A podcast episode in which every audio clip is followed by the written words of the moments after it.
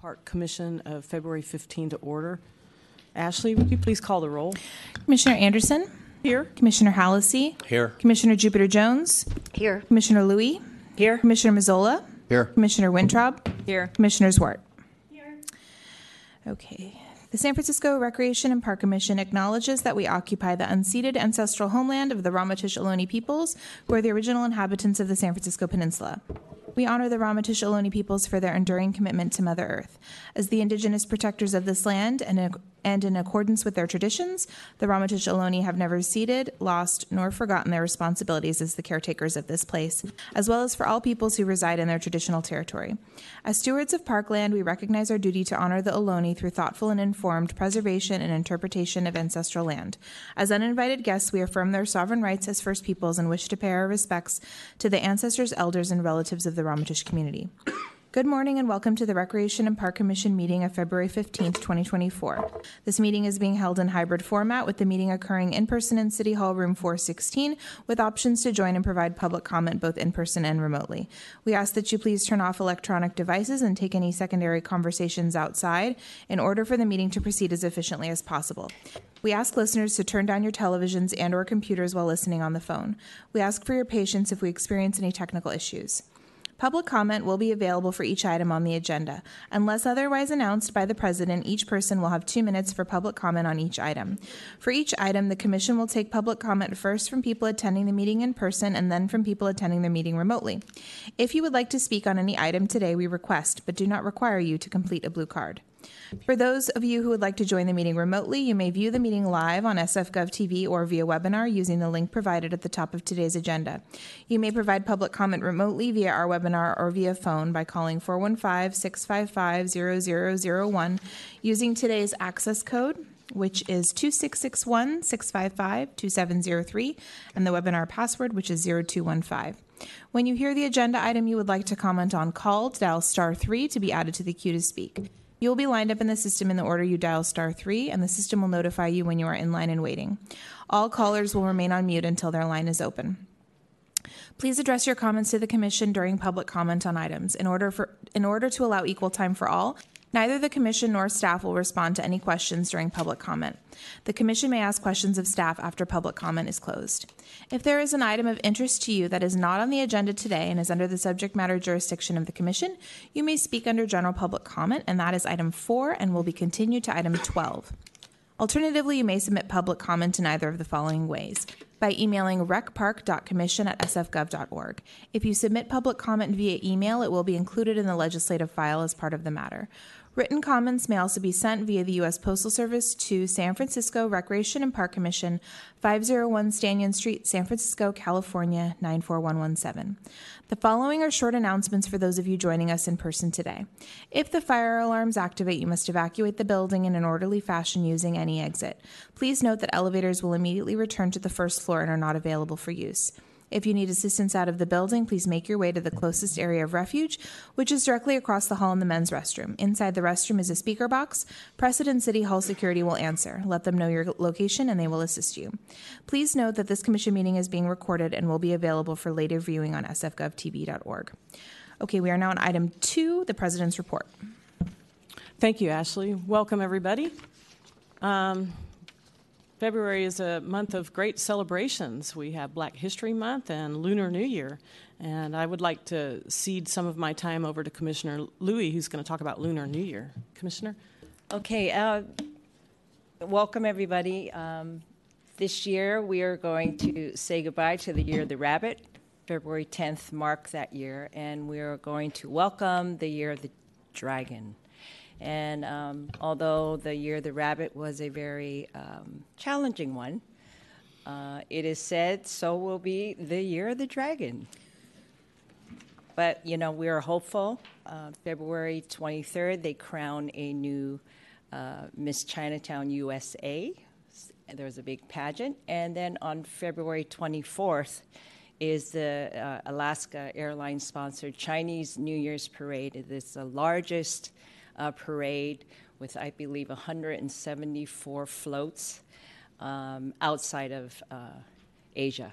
So, Gong Hei Fa Choi, San Tai Kin Hong, and that means uh, best wishes for the new year and uh, best health and happiness to you all. Amen. Shisha. Thank you.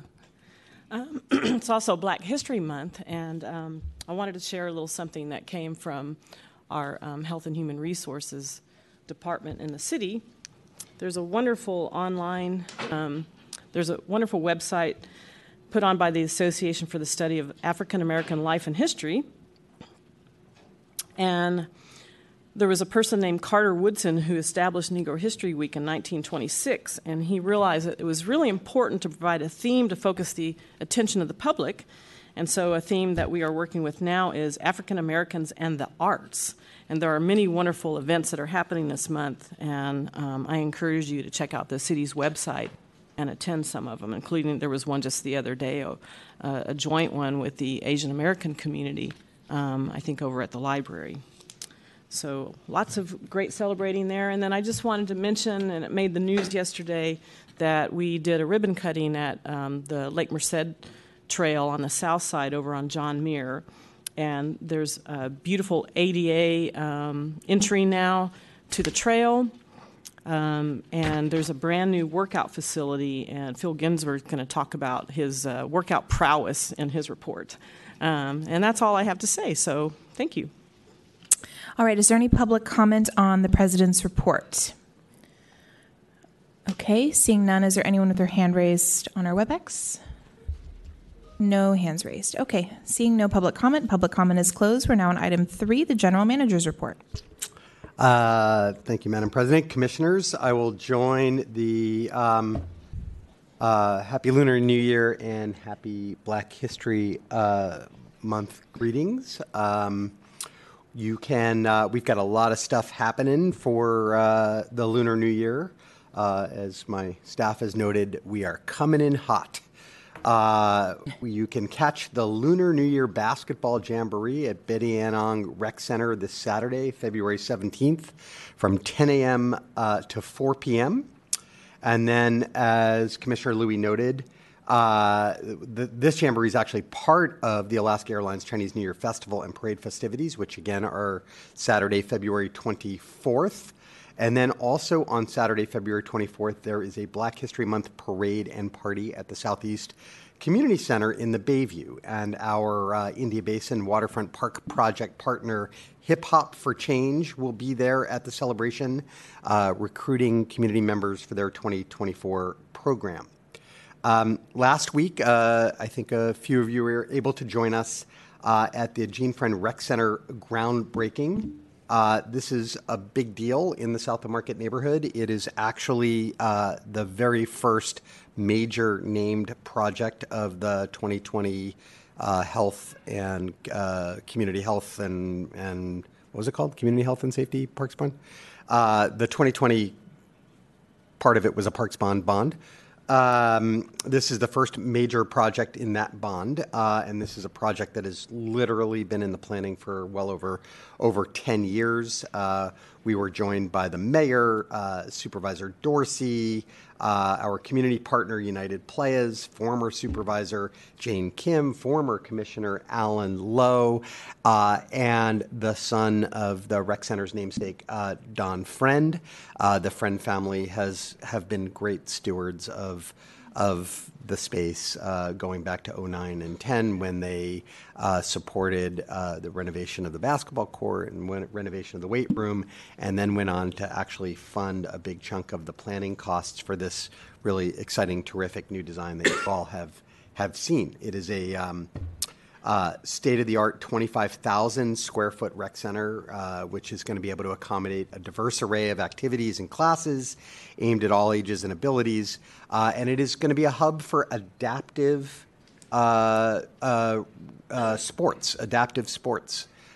so, included in the programming there, it will host um, our wheelchair basketball program and a uh, adaptive power soccer program, and we had um, some adaptive athletes join us at the at the ceremony. Uh, it's going to have the gym's going to have two full size basketball courts, a modern exercise area, and kitchenette, reception office, multi purpose rooms. The outdoor area uh, is going to get a new playground, a picnic area, and a sport court. New landscaping and lighting. Uh, we are slated to be done in 2026. Um, so we're all very, very, very excited about that. Uh, the project uh, is actually designed by Mark Cavagnero Associates, along with uh, Kuth Ranieri. Uh, uh, Cavagnero's doing the architecture, and uh, Kuth Ranieri is doing the landscape architecture. Uh, so this is really just a terrific project, also supported by the Trust for Public Land. We want to thank them for their help in it. Uh, so a big highlight for us last week. Um, I want to talk a little bit about uh, UN Plaza, which is really quite a buzz with new events. Uh, the transformation in our mid-market civic center area, right outside of City Hall, continues. UN Plaza now serving as a hub for skating, fitness, public art and installations, and now a new music series.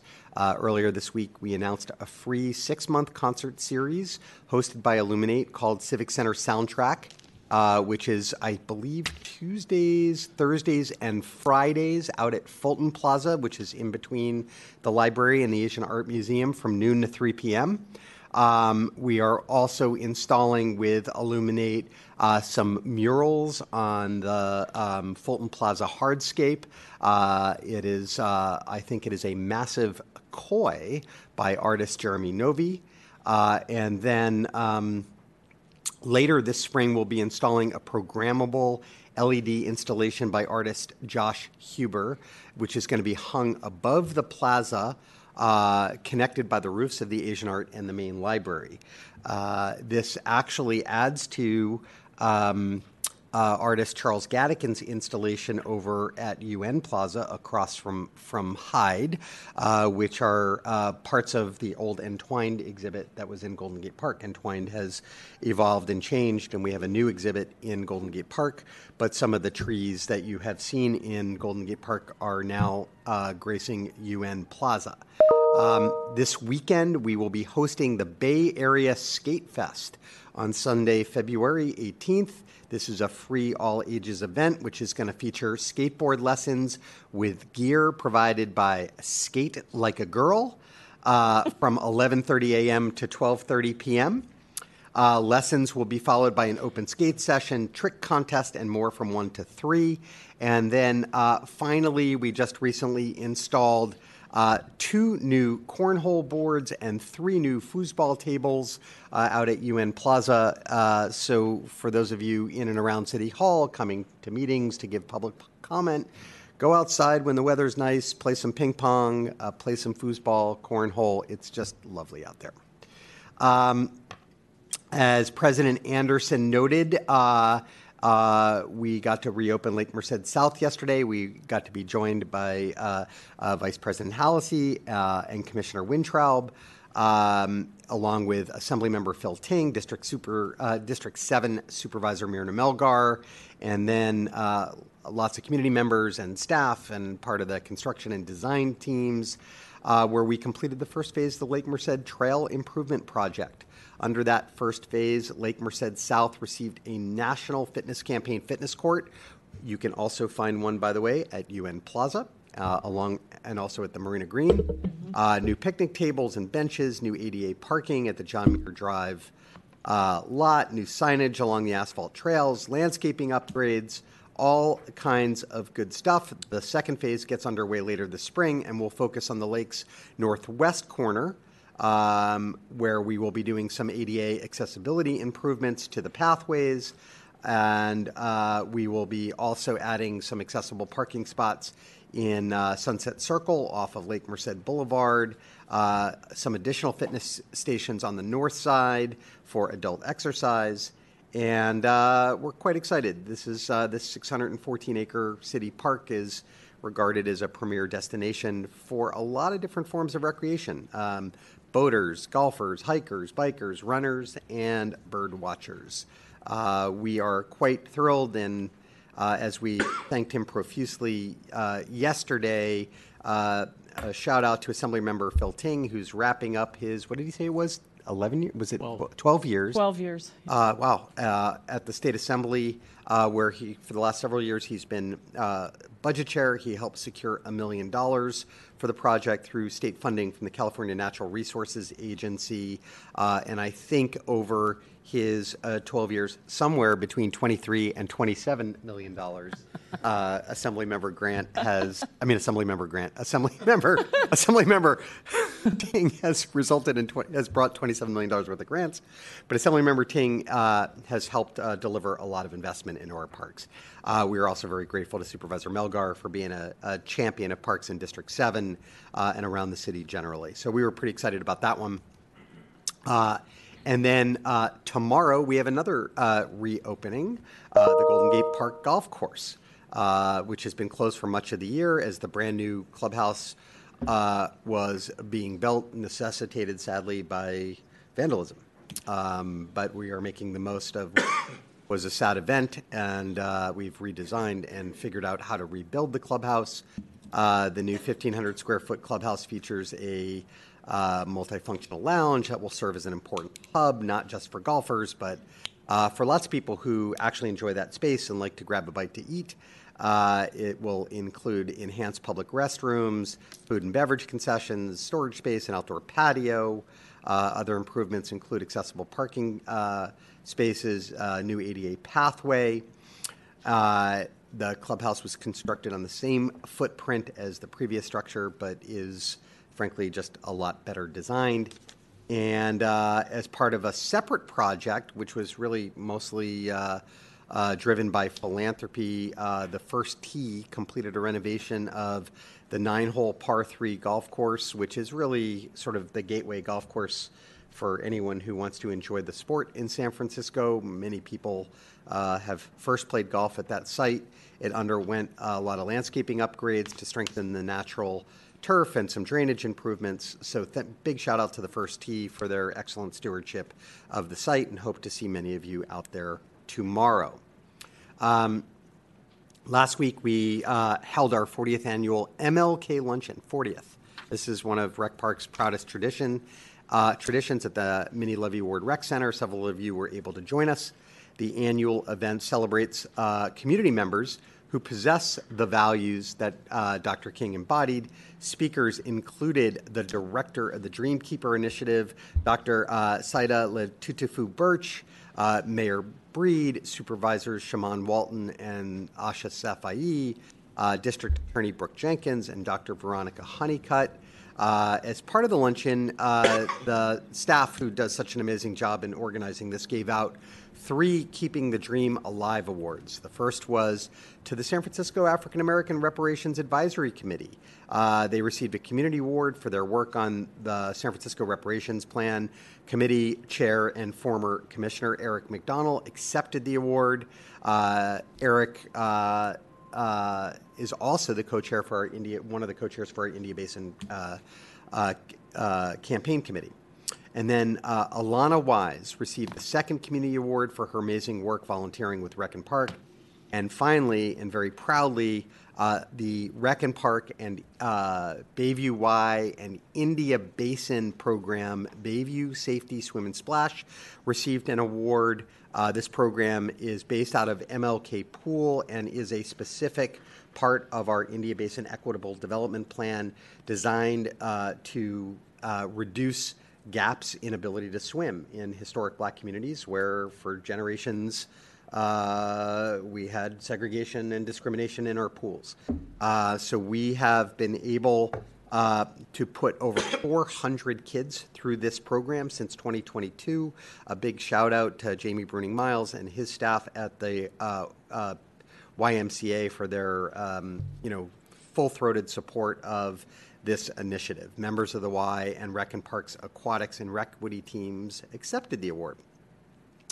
Just a couple more, um, both weather uh, and seasonal related. Uh, I do want to comment on some of the very wet and windy weather over the last month. Uh, climate change is a real thing, and as you'll hear later in uh, our budget presentation, it has real impacts, uh, not just on our operations, but on public safety.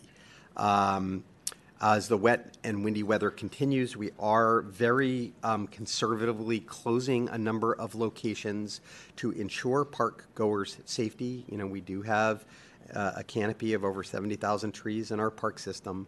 Uh, and, uh, you know, M- Mother Nature uh, has her own plan, and it is not necessarily always predictable. Uh, we actually, frankly, we manage more than 130,000 trees when you include Sharp and Mather and everything else. Um, a big shout out to our, our staff for cleaning up down trees, our uh, particularly our forestry crews, which brave terrible weather, windy conditions. Uh, they're on basically a 24 hour call throughout the storms.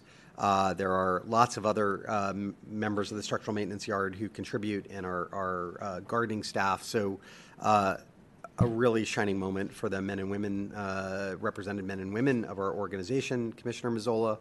Um, so, I, I just want to thank our arborists, our gardeners, our maintenance crews, uh, our park rangers uh, for really doing everything they can to keep our parks safe. So, be on the lookout. We are uh, you know, and, and when you're in your in parks, even if the weather has cleared after a storm event, it is important uh, not to be looking down at our phones, but to be keeping our heads up and be aware of our surroundings.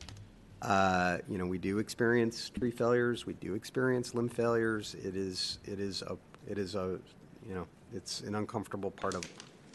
Um, more beautifully and optimistically, uh, I do want to mention it is peak bloom for magnolia season at the San Francisco Botanical Garden.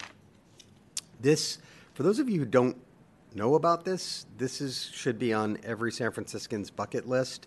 Uh, almost every year between February and March. It is we have we enjoy at the Botanical Garden one of the most significant collections of magnolias in the United States, and they will be in peak bloom through March.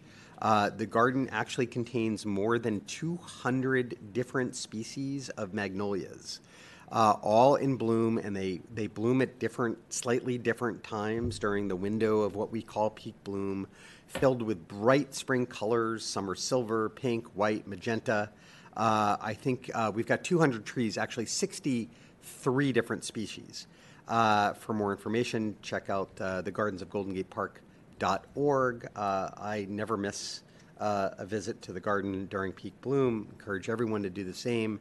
and that, Madam President, concludes the General Manager's report. Thank you so much, Phil. All right, we'll now go to public comment on item three, the general manager's report. Is there anyone in room 416 who'd like to comment on item three? Okay, seeing none and no hands raised on our WebEx, I will close public comment on item three. We are now on item four, general public comment, which will be up to 15 minutes or at the chair's discretion. We will also continue this to item number 12. At this time, members of the public may address the commission on items of interest to the public that are within the subject matter jurisdiction of the commission and that do not appear on the agenda. With respect to agenda items, you will have the opportunity to address the commission when the item is reached in the meeting. I have several blue cards. I will start reading off three at a time. If you could be prepared to stand up when the person before you is done. I have Dan, and then Peter, and then Mary.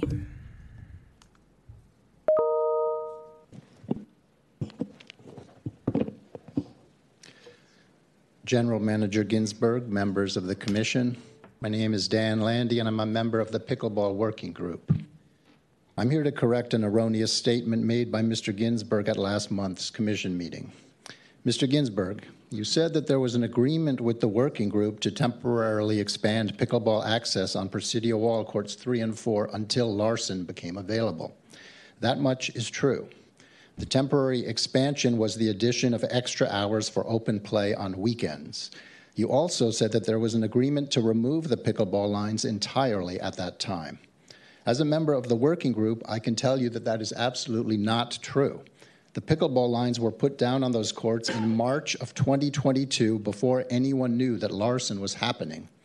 And when those lines were put down, there was no discussion of them being temporary. So we certainly would not have agreed to having the lines removed completely, especially given how many people had come to rely on the courts at Presidio Wall. In addition to setting the record straight, I want to let you know what impact such statements have on the pickleball community. From what I have observed, this kind of misinformation creates a lack of trust in RPD and makes people quite angry. I'd like to give you another example. On web pages and in public statements, you have claimed that there are 87 places to play pickleball in San Francisco. Yes, that is the number of dual lined courts. However, a game of pickleball requires not only lines, but also a net. And only a tiny minority of pickleball players have their own. In fact, there are only 23 courts where RPD has provided nets. Every pickleball player in San Francisco knows that there are not 87 courts available. So when you keep saying it, it only makes them mad.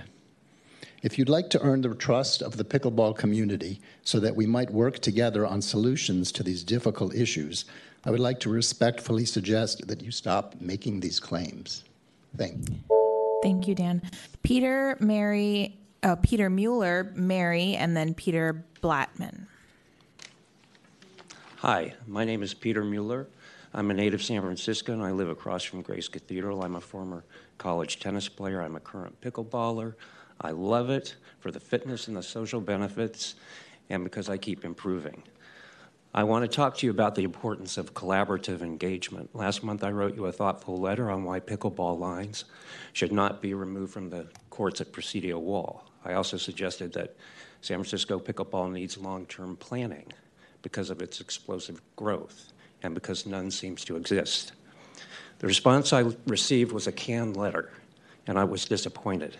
Here's why it contained no person to respond to. I was disappointed that no one wanted to engage. I'd experienced this before with emails that RPD has ignored. It's unfortunate because I believe that good solutions can come through collaborative engagement and positive intent. The letter also directed me to a website. I was disappointed there too because there was nothing strategic or visionary, it was all tactical. If I had a part of my business that was exponentially growing, I'd want to do some planning around it and understand its potential, its cost, the options to grow, how are we going to get there, do we have the right people on staff to assess, make an assessment, um, do they have the right skills? Because it's really an out of the ordinary situation. So planning is vital, and a better understanding of issues and opportunities can come through engagement with constituents. The announcements to remove the lines implied that it was related to Larsen. It never was, only expanded hours were. Now pickleball is being unfairly reduced. It's also being communicated with language that appears like a parental punishment when the child was never informed of the rules. It's disappointing for the Thank city's you. budget to act this way. I'm sorry, your time is up. So it's functional. So I just want to conclude by asking you what are your thoughts to having RPD lead more heightened engagement between all the constituencies? Pickleball, Okay, Okay, I'm, thank I'm really sorry, your time is up. I- I will and RPD respond. staff. Okay. Okay, uh, Mary, and then Peter Blattman, and then Susie. Hi, Mary Hickey. Uh, and as Phil Ginsburg just said, parks evolve based on public need. As we know, there is a real need and demand for pickleball courts in San Francisco. Why we are so passionate about Presidio Wall is the wall has 12 courts. So six courts here, four courts here. While it's nice and certainly needed, 12 courts is a hub. And what we want in San Francisco is a hub. Hubs create, you can do round robins, you can do tournaments, all very important. So next, I'd like to address the noise concern. Oh, we've heard a lot that neighbors are complaining. I've been speaking to a lot of rangers. They're out there every day. A lot of taxpayer money is going spent on rangers with decibel readers reading pickleball noise. And they also go over and, and, and read the, the noise of the children playing. Every time I look at the, at the report, the children's noise is louder than the, than the pickleball players. We aren't going to have the kids go away. Uh, but I believe, I also agree that pickleball noise can be a little bit distracting. There's a solution, and I've written about this, I've sent emails. May- Maybe saw John McEnroe playing with these on ESPN. Uh, Lisa and I are going to demonstrate, since it's been hard to get together, talk to you, and actually demonstrate these in, in person. I will demonstrate these in person. So, Lisa, come on over so the microphone can pick them up. These are the quiet paddles. Lisa and I are going to hit. Pretty quiet, right? Certainly, those children are a lot louder than this. Okay, now we're going to listen to regular paddles. Little annoying, I agree. Do you hear the difference? Back to these. Back to these, Lise, one more time. These were developed by USA Pickleball in, in, with owl paddles, and you can tell they've succeeded. Thank you for listening. Thank you. Thank you. All right, Peter Blattman, Susie, and then Lisa. Good morning, Commission. My name is Peter Blattman. I'm a 35 year San Francisco resident and an avid pickleball player uh, at, the, at the Presidio Wall.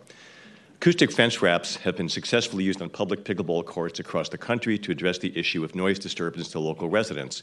Here's an excerpt from the website of Soundblock, a leading manufacturer. Soundblock is a highly effective noise and acoustical dampening solution for pickleball courts. Simple to install with an average useful life of 8 to 10 years, the flexible material provides an industry leading 32 dBA sound reduction, virtually eliminating the noise deriving from any pickleball match. Despite repeated requests to Park and Rec to consider implementing this win win solution for both local Presidio Wall residents and the Presidio Wall pickleball community, Park and Rec has simply refused to respond. I now cede the balance of my two minutes to you, Mr. Ginsburg, to provide a response.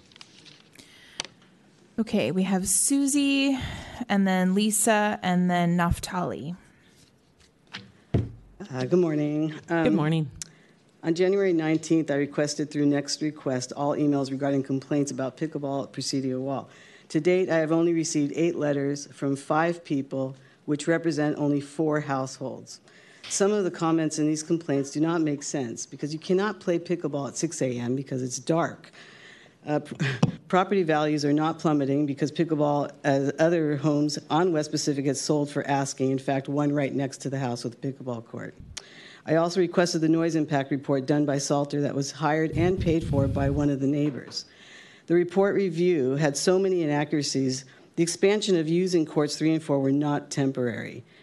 Um, as said at the last meeting, only the hours of play were extended until Larsen was completed. And I'd be happy to write all the inaccuracies in an email if you want. The pickleball community is insulted by, by the interview on KTVU last month, where RPD is claiming that pickleball players are urinating in driveways, creating parking problems, leaving garbage on the courts, and more. These are just mean and uncalled for fabrications. Finally, I have emailed RPD asking specific due process questions, but they have refused to answer. So, Mr. Ginsburg, did you get a second opinion impact report? Was this shared with the working group before you made your decision? Did you have a meeting with all neighbors already? Are there more than four households that have complained? Is there an email complaining about urination in driveways? Did you ask to see camera footage? Is the noise ordinance they mentioned in their report for parks? Will you be banning the bouncy houses from the park since compressors reach a high decibel level as stated in their report? Will you also be banning the 30 kids yelling on the basketball court while playing a game other than basketball? Apparently, this is also measured as a very high decibel level. Since the community did not have a chance to sit down with RPD or the neighbors, I think it is fair to say that these questions and other questions that come up need to be answered. They are city employees, and they do not have the luxury of ignoring emails you, and Susie. questions that they don't like. Thank you, Susie. Lisa, Naftali, and then Tien. Hi, I'm reading on behalf of Joe and Dave Grossman. Hi, I live a block from Presidio Wall Courts. My son and I are frequent players at these courts, as are other residents of the Presidio Heights neighborhood. I am unable to attend this meeting, but ask Lisa to read the following statement. I have been a resident of this neighborhood for over 25 years and have visited the Presidio Wall Park multiple times per week during that time period. Over the course of these 25 years, I can remember three transformational events within the Presidio Wall recreational space the renovation of the playground, the renovation of Paul Goode Field, and the introduction of pickleball. Each of these changes dramatically increased the utilization of the space and created a meeting place and community for a wide range of residents throughout the city. Pickleball is unique given that the game is very social and allows for players of all ages to play together. Those two tennis courts can accommodate over 25 members of the community per hour, and eliminating those courts basically closes a community center for hundreds of residents of the city that access those courts multiple times per week. Given our proximity to the wall, they live at Spruce and Jackson, and the courts, we are sympathetic to our neighbors' concerns and complaints about the sound, a concern I believe is understood within the pickleball community. While I have not been involved in the conversations with Park and Rec, I am not aware of a good faith and exhaustive effort to satisfy the concerns of the handful of owners along the wall while preserving play for the pickleball community on the north side of town. If that is correct, that is disappointing and, in my opinion, an obstacle to a thoughtful and enduring solution. The sound issue is not unique to this neighborhood, and I strongly advocate for Park and Rec to work with both sides in a collaborative way to more thoroughly research potential solutions and achieve a mutually agreeable outcome for both groups. Thank you. Thank you. Thanks. Okay, we have Naftali, Tien, and Bill. Uh, My name is Naftali Offen. I've been playing pickleball at Presidio Wall for the last three years. Don't paint over the pickleball lines. Don't spend our money on it. Don't mess with a thriving community of friends and neighbors who love the sport. Presidio Wall is known to be one of the most cohesive and welcoming pickleball communities in town. By cutting the number of courts in half, you've especially harmed younger players who can only come on the weekends with long wait times to play, resulting in far fewer games. The process of removing the nets was disrespectful. There was almost no notice, no attempt to bring stakeholders together to seek a good solution for all. Phil Ginsburg started the last meeting saying it was a done deal, effectively telling us before we spoke that we would have no impact. That's bad public policy. When the six courts were added in 2022, they were not contingent on the opening of Larsen. That's a false narrative added after the fact to justify this deed. And Larsen is a hassle to get to for most of us who live near the Presidio. You want a lot more traffic in town? Sending us over there. The impression many of us have is that Park and Rec is pandering to the rich and behaving like an autocratic bully. Don't paint over the pickleball courts. Don't destroy something that Rec and Park should be proud of. Thank you. Thank you. Tien, Bill, and then Veronica. And we have about two minutes left in our 15 minutes, Okay. Chair. My name is Tian Bui. I've uh, been a resident of Cow Hollow and the inner Richmond districts for 34 years. My family love Rec and Park facilities and have used it extensively over the years, including Camp Mather. My first passion was tennis, where I was a student athlete at City College and then volunteered for the Golden Gate Park um, Tennis Club, where I played with uh, Lou Menapau. Um, I've stopped playing due to work, children, and most recently, a life threatening instance of cardiac arrest. But I'm lucky to be alive and well, and I've discovered a new passion, and it's pickleball. And it's at the Presidio Wall that I've found a huge supportive community of friends and competitors.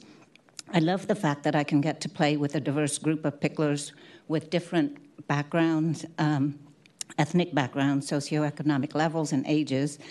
The thing that separates us in San Francisco is that it doesn't matter which neighborhood you're from, you have access to all of its um, wonderful facilities, and our children are better off for it. So, thanks to the dedication of Rec and Park, it has maintained the mission and goal of being inclusive. To me, taking six courts away from the entrenched pickleball com- community at Presidio Wall is such an anti-democratic and um, un, un, you know not, doesn't reflect the San Franciscan values. So let's find solutions that don't eliminate pickleball playing at um, Presidio Wall, but rather advance and enrich its healthy endeavors. Thank you. Thank you. Um, Commissioner Louie is part of our pickleball working group. She's our point person, and we just want you to know that this conversation is ongoing with staff. Okay? Conversation continues. Commissioner, I have two more cards, and we are out of time. Would you Um, like to defer are to they item 12? pickleball? I believe so, yes. Okay, those two, and then we're going to move on to the next item. Okay. Okay. Bill and then Veronica. My name is Bill Lafferty. I'm part of the pickleball group. The reason I'm here is rolling net permits. A month ago, we received notice from Park and Rec on a Saturday night. They told us we had five days to remove our nets, our rolling nets. That was their reason. We did what was asked of us, but we have a problem. Those rolling nets didn't have a permit. The problem is those nets were on the court for almost two years. Park and Rec never approached us in any shape, form to say that we were delinquent in having those nets there. So for two years, those nets were there. We had to remove them in five days. That is incorrect. You cannot be doing that to a community. The other issue is I sent letters to Park and Rec, no response. Looked on the internet, no response. Called the permit people, they don't have a clue what I'm talking about. So I'm asking you to step up to the plate for the pickleball community and find out what the hell a rolling net permit is and give it to us so we can complete the form and get this out of the way. The other thing I would request that we have 63 net courts that don't have nets. Every court, I would like to have your support in making every court that has double lines on it have rolling nets, which makes it accessible to the community so people can play. I'll see you next month. Veronica? My name is Veronica Taish. I've been a homeowner in D2 for over 20 years. I think we're all here today because what Park and Rec built at Presidio Wall was more than just pickleball courts. Everyone who has reached out by signing the petition, writing emails, leaving voicemails, or showing up at City Hall is essentially saying these courts at Presidio Wall have made our lives better. Sure, to the blind eye, these 12 courts gave all SF residents, especially those on the north side, a chance to learn, play, or perfect their pickleball game. But because of the concentration of courts, it allowed us to play with strangers who quickly became acquaintances and eventually turned into very good friends. This sense of community through pickleball is why we are so passionate. This sense of community doesn't happen when single courts are dispersed throughout the city. Currently, we have these communities at Louis Sutter on the south, Larsen on the west, and we hope you continue to allow us to build the Presidio Wall community on the north.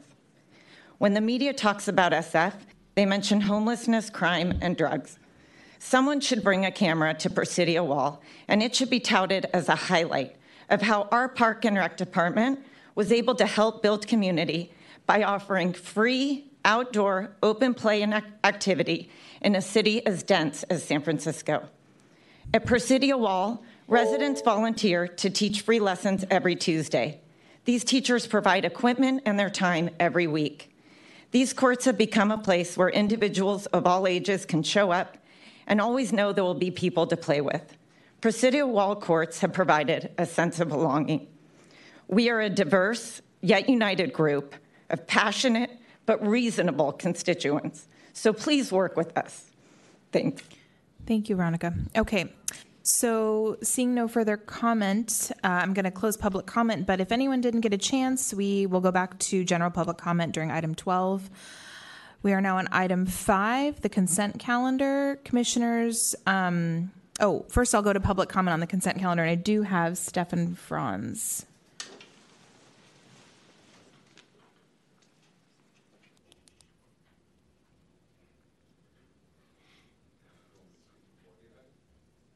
Yeah, they're going to vote on it.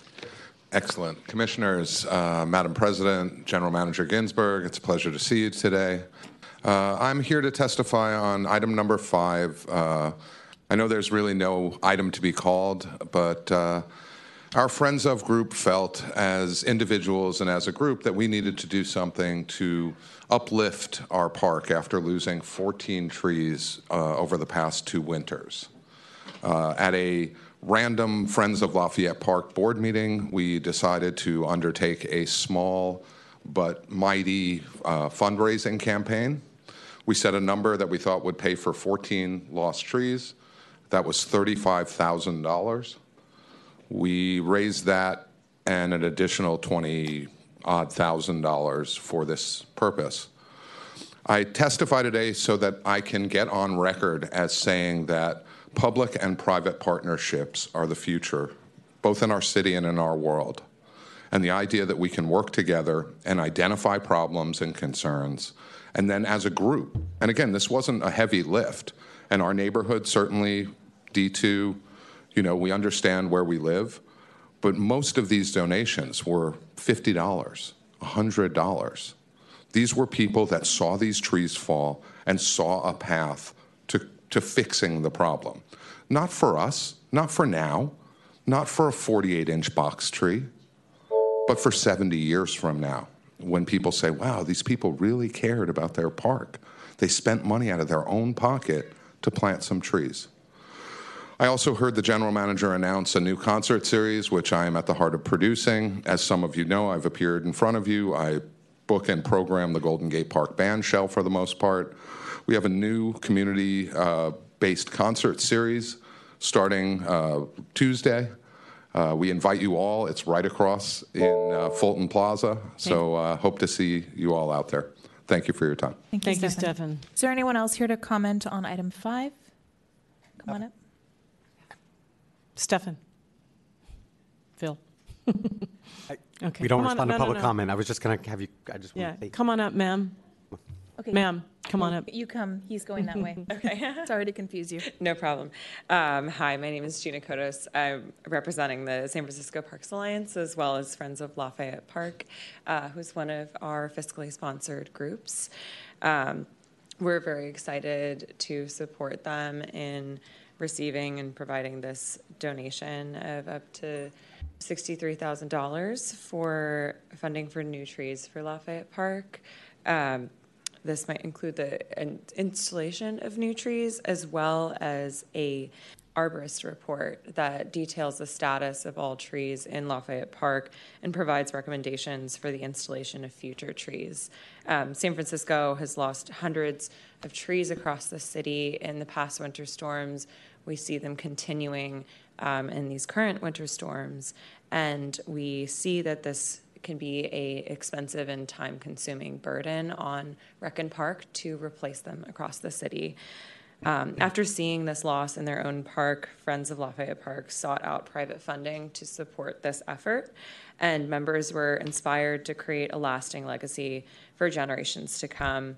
Um, I spoke with Stefan about that sense of creating the lasting legacy, looking back on the stewards in the early 1900s who had plant the, planted the original trees that then fell, and looking at a legacy that you can build for generations to come in the same neighborhood. Um, Friends of Lafayette Park has been a great partner with us since 2009 and with Rec and Park, supporting the community's engagement and advocacy for better, better financial resources to support the park, including an extensive $10 million renovation project in 2013.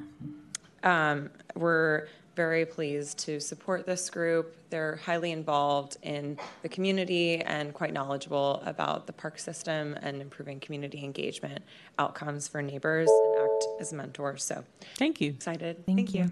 Is there anyone else here to comment on item five? Okay, seeing none, do we have any hands raised on our WebEx? No. Okay, seeing no further comment, public comment is closed. Commissioners? I'd like to hear a motion and a second to approve the consent calendar. So oh. moved. Second. All those in favor state aye. Aye. Aye. Any opposition? The consent calendar is approved. Thank you. We are now on item six, the San Francisco Zoo.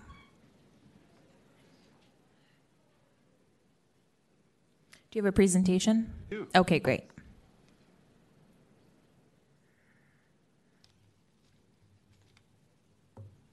Good morning. My name is Chris Connors. I'm the Vice President of Strategic Planning for the San Francisco Zoo. Um, My report will highlight uh, this past year's accomplishments as well as upcoming events. As was mentioned, uh, this year is the Year of the Dragon, and at the San Francisco Zoo, uh, we will be celebrating the Year of the Dragon uh, on February 17th through the 19th uh, with uh, a number of act- outdoor activities, including uh, dragon dancers. If you didn't know this, we have two bearded dragons that are rescued pets, as well as one Komodo dragon. So we're all about dragons at the zoo. So please come out. Of course, that's weather permitting. Um, with COVID, obviously everybody was impacted by COVID, but 2023 was kind of our bounce back year. So we're happy to be back, and it was a very busy year at the San Francisco Zoo. Uh, some of the highlights include uh, a new tagline uh, Animals Amaze, Conservation Saves. Uh, our new tagline uh, will be soon on signs, banners, and more. Uh, this phase packs in a lot and how animals touch our health, uh, and there will be vital roles in the wild and why we need to protect them and save them. Uh, as you can imagine, we have a number of critically endangered species at the zoo, and we continued to care for those in 2023, including uh, Przewalski's horses. Uh, that's a hard one to say. Um, uh, these were once enlisted as extinct in, in Mongolia, uh, but this spectacular wild horse has been in recovery thanks to the focus and work of accredited zoos and global conservation organizations. See our two new females in the Asian zone. Uh, we are also really excited uh, to open the first phase of the Lippmann Family Madagascar Center. Uh, we opened the first phase, of the first phase of this dedicated center with a habitat for endangered fossa, uh, the island's primary predatory species. Guests can also come in to a giant baobab tree to see rare invertebrate species. Uh, moving forward to 2024, uh, 2024, 2024 conservation campaign. We have 14 critically endangered species at the zoo. Uh, we, this year, we will be highlighting one species each month. January, we, we highlighted orangutans, and this month in February, we will be highlighting black rhinos.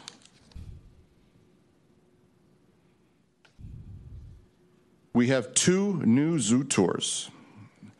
Uh, hear from the San Francisco Zoo's team of experts about seven different species of lemurs in the lemur forest and the insect zoo residents, which include spiders, caterpillars, bees, beetles, cockroaches, and many more. You will learn about physical characteristics, diet plans, social behavior, and the status in the wild of these amazing animals. Join us at the Insect Zoo on Saturday at 2:30 and Lemur Forest on Sundays at 11 a.m. That's right. You can come to the zoo and do yoga. Uh, Zen at the Zoo returns for visitors and staff. Uh, tickets for our popular Zen at the Zoo yoga series are now on sale on sfzoo.org. Uh, don't miss out on your chance to master yoga poses amidst the serene African savanna with giraffes and zebras grazing nearby.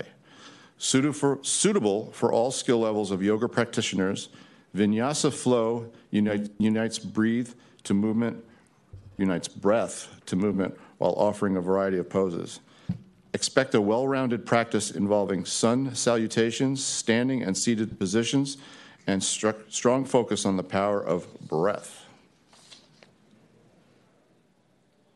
And lastly, Larry's New Digs. If you don't know who Larry is, Larry's our gray fox.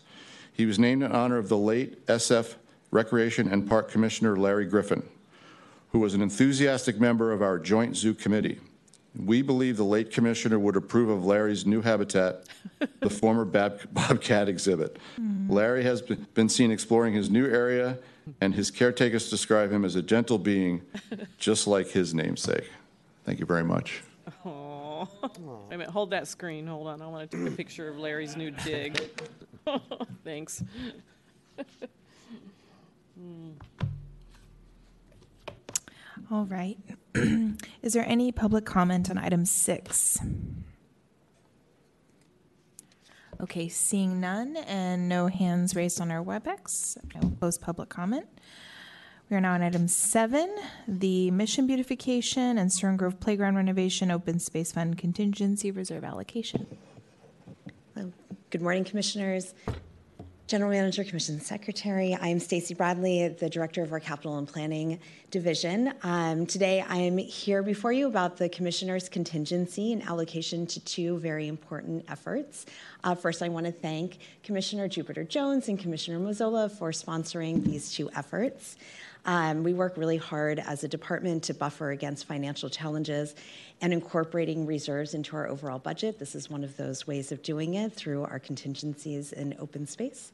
Um, and this allocation here is to go towards three efforts two in the mission, which is what Commissioner Jupiter Jones is sponsoring.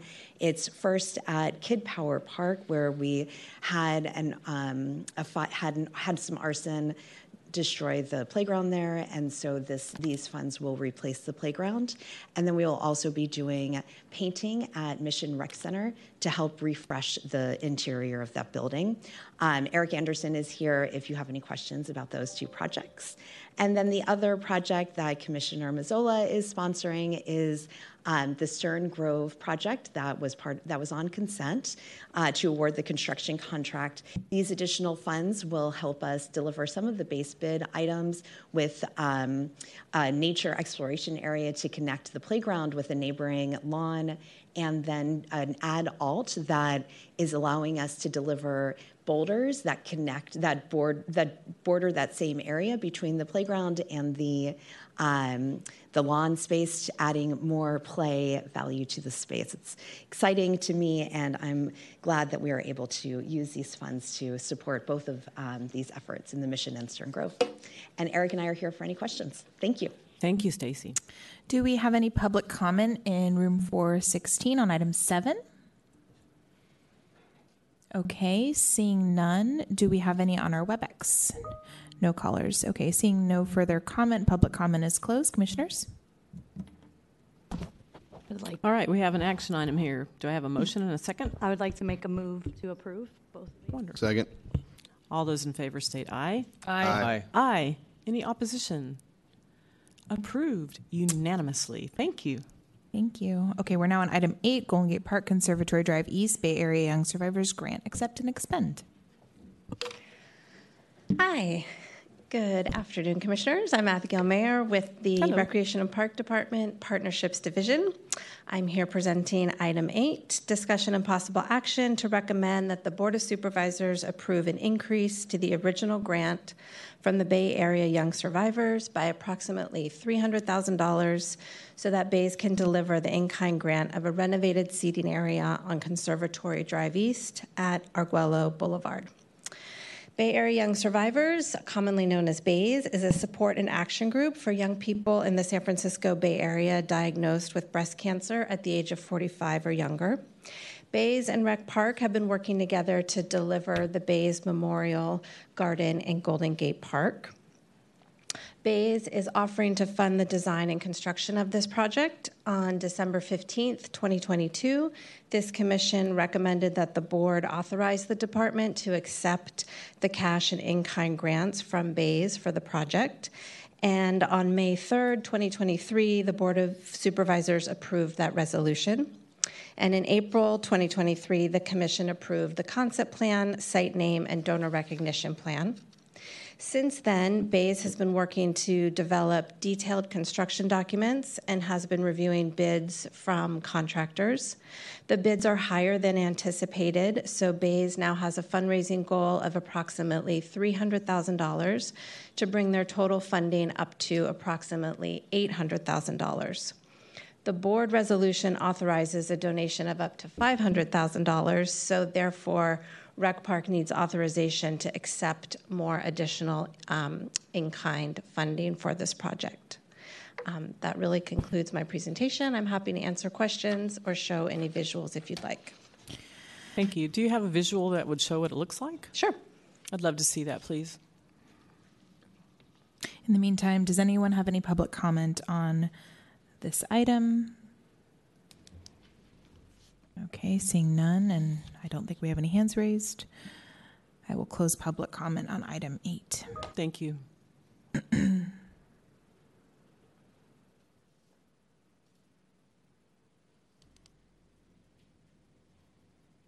Okay, so this slide before you shows the location of the proposed project. Like I mentioned, it's um, in Golden Gate Park, right where Conservatory Drive East and West converge at Arguello Boulevard. And the photo below shows the existing seating area at that site. And so this seating area will be renovated. Um,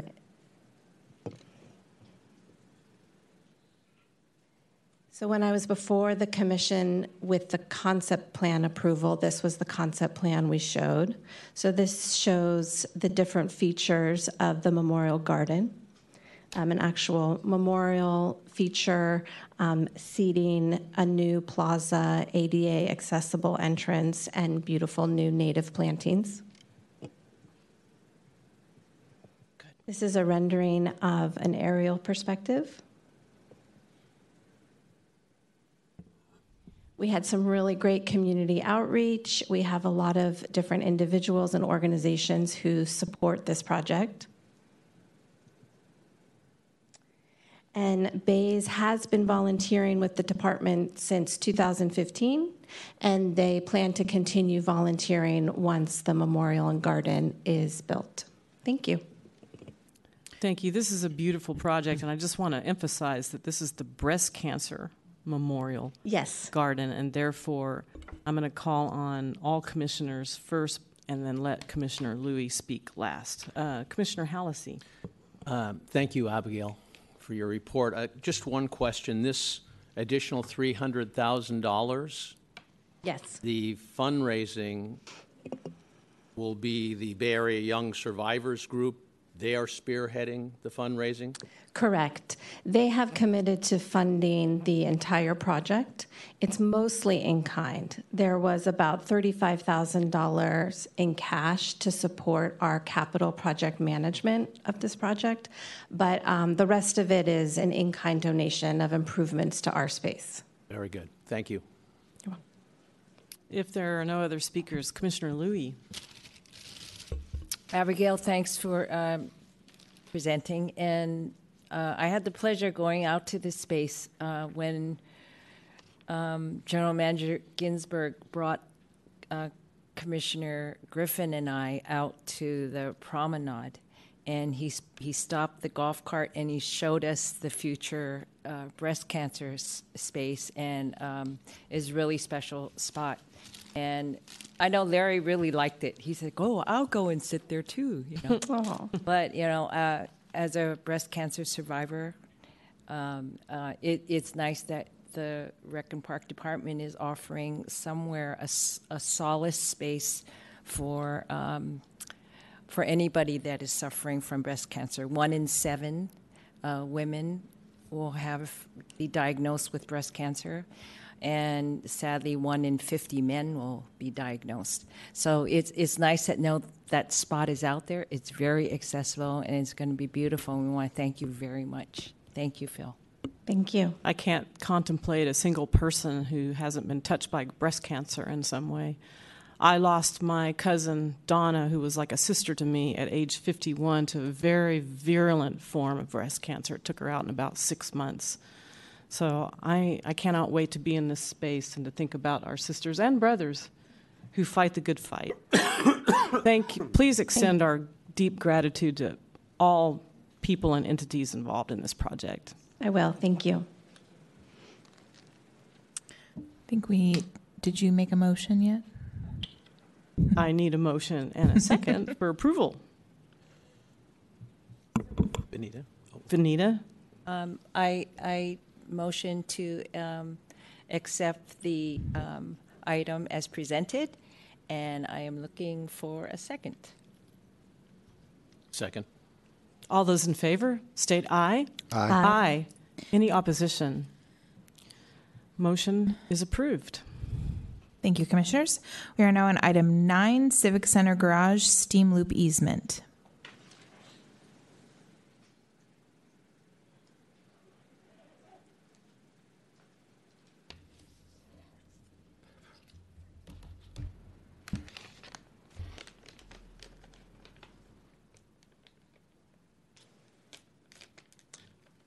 I can get the overhead, please.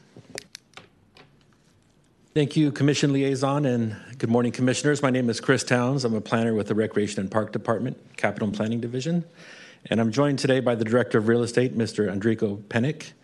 As this item is uh, pertaining to a property that is under the jurisdiction of Rec and Park, but uh, pertaining to uh, an element, an infrastructural element specifically within its subterranean garage called the steam loop um, that is owned by real estate.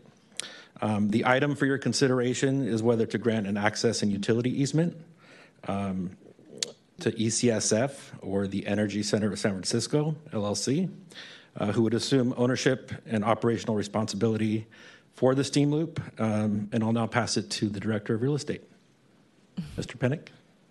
Welcome. Thank you, President Anderson, Commissioners, General Manager Ginsburg. Uh, good morning. My name is Andrico Penick. I'm the Director of Real Estate. I think you'll find this item rather mundane uh, after all the exciting items that you've heard You, this you morning. play pickleball, Enrico? Yeah, I, I, I, I have no uh, position on pickleball. Can we capture that steam and do something with it? I'm just kidding. Sorry. Um,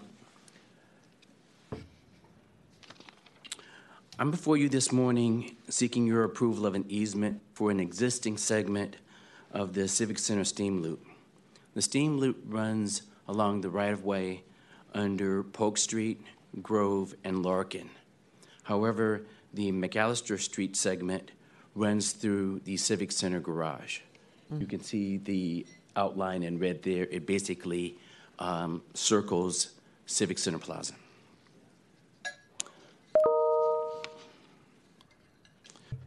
The steam loop was built um, 100 years ago and is now under the jurisdiction of RED. The steam loop is, in essence, a uh, pipe that transports steam for heat and hot water to surrounding city buildings, including Bill Graham Civic Auditorium, 101 Grove Street, City Hall, and the Superior Court on McAllister.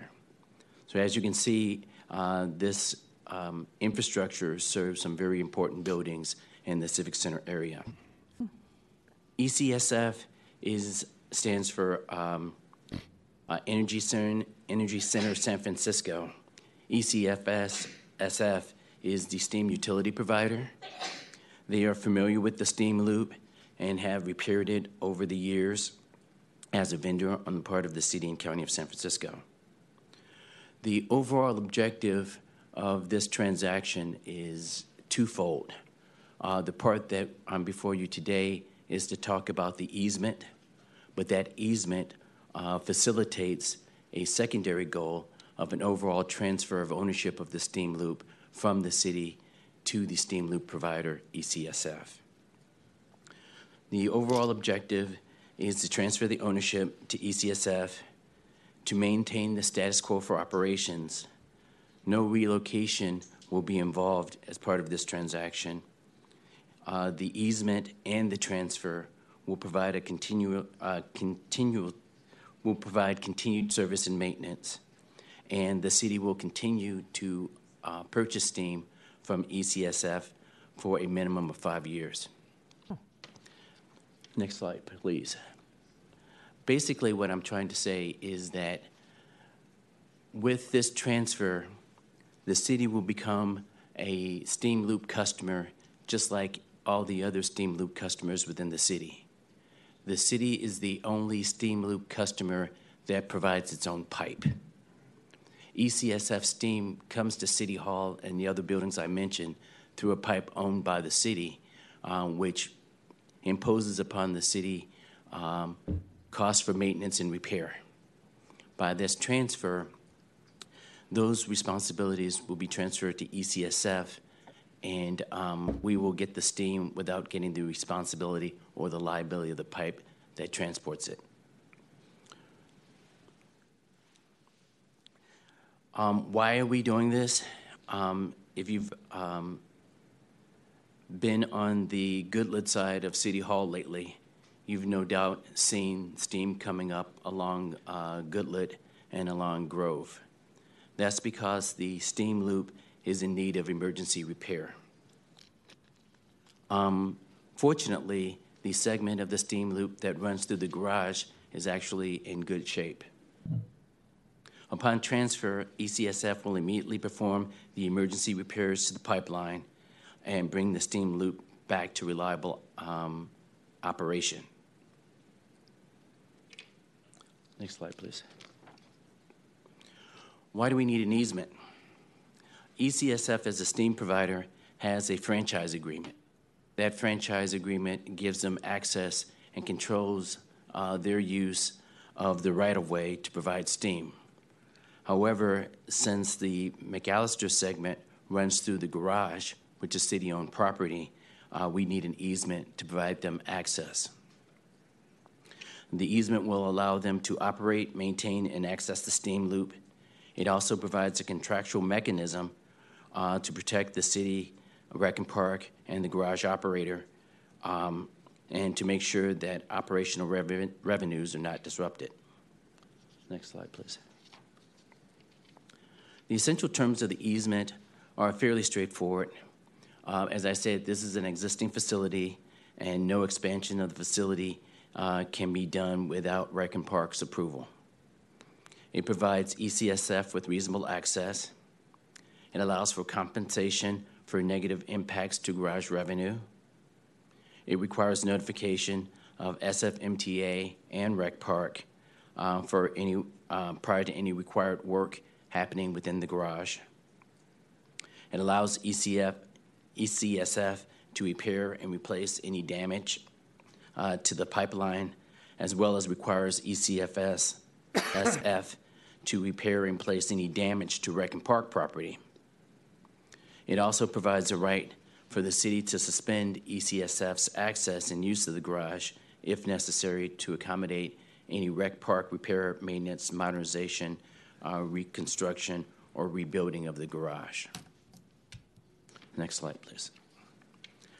I just want to thank uh, General Manager Ginsburg, uh, Chris Towns from Rec and Park, Nancy Taylor from the City Attorney's Office, and Masood Vahay from Real Estate for their hard work on this easement. This concludes my presentation, and I'm available to answer your questions. Thank you very much. Do commissioners have any questions here? Uh, Commissioner Mazzola. Thank you. Thank you for your report. Um, so, who currently maintains a steam loop? Uh, it is under the jurisdiction of the real estate division, so I do. Um, but a physical who turns the, the wrench, um, the steam shop from DPW has primary responsibility for maintenance. But because of their expertise, we oftentimes contract out to ECSF to do that work. So they've been repairing the work as a city vendor. Okay. Um, so, is this going to be?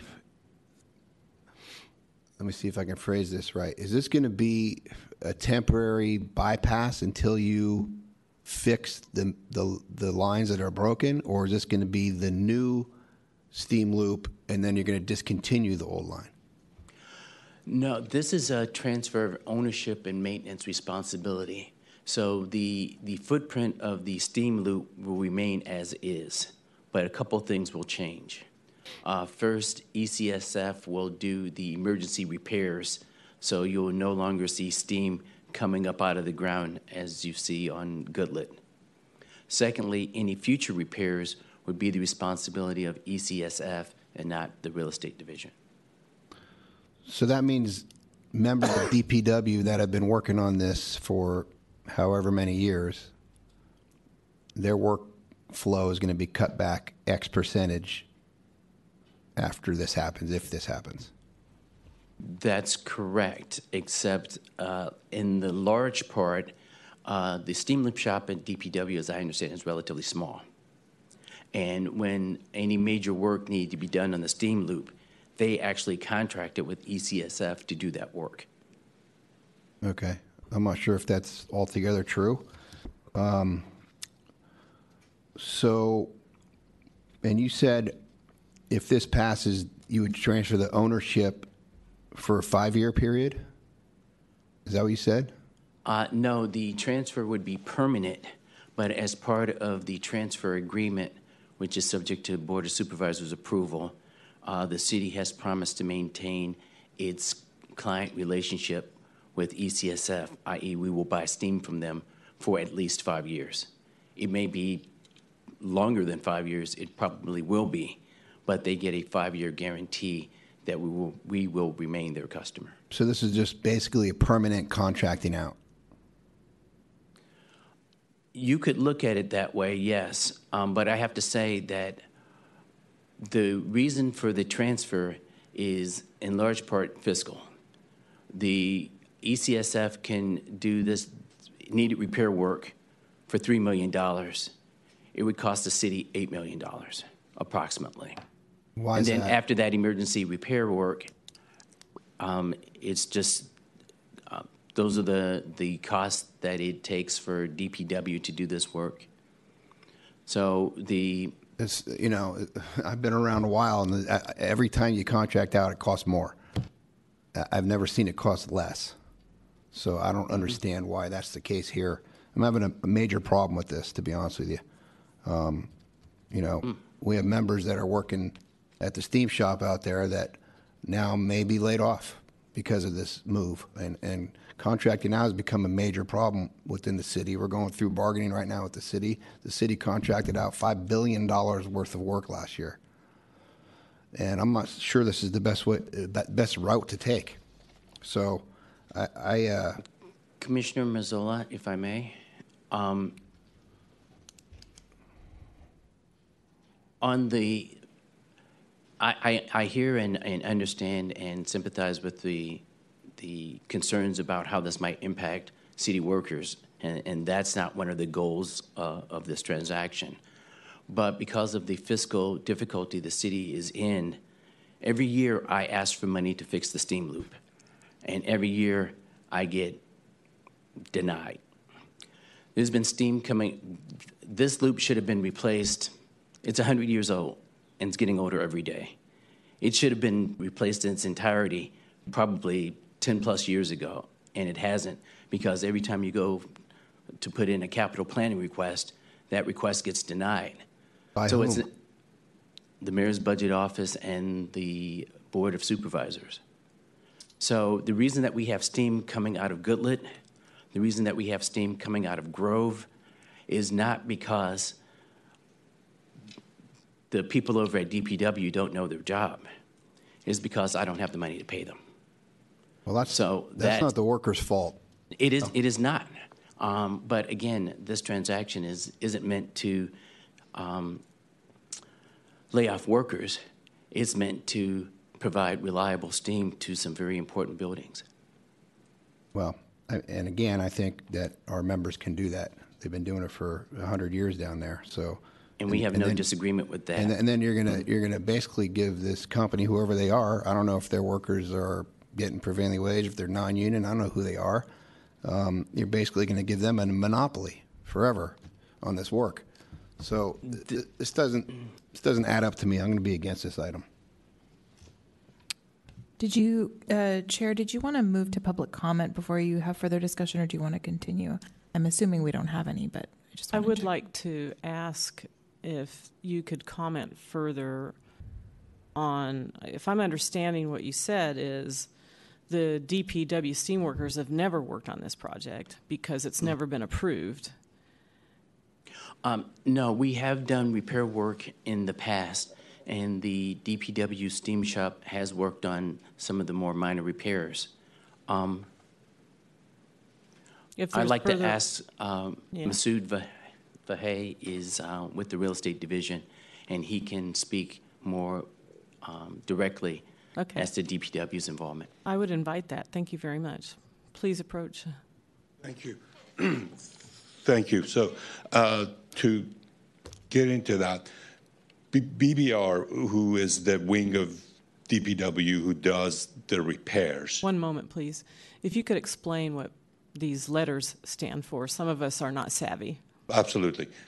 Bureau of Building Repairs is the part of DPW who does actually the repair and the maintenance. They are the ones who have the shop who works on steam lines. It's a small shop. Uh, it's I think there's like three people in there. And the capabilities that they have is only to do small amount of the maintenance. So anytime we have had leaks on the line, that work has had to go out through a DPW contract. Um, the reason that the costs are significantly actually different if we do it in house, because the design, the management of the project, and all of that work would be done in house. So when it's done by this entity, which is actually ECSF, who's the provider of steam, and it's the only entity in San Francisco who provides steam and who works on steam lines, because that's what they do every day, they can do it much quicker and with a lot less cost. Through the chair?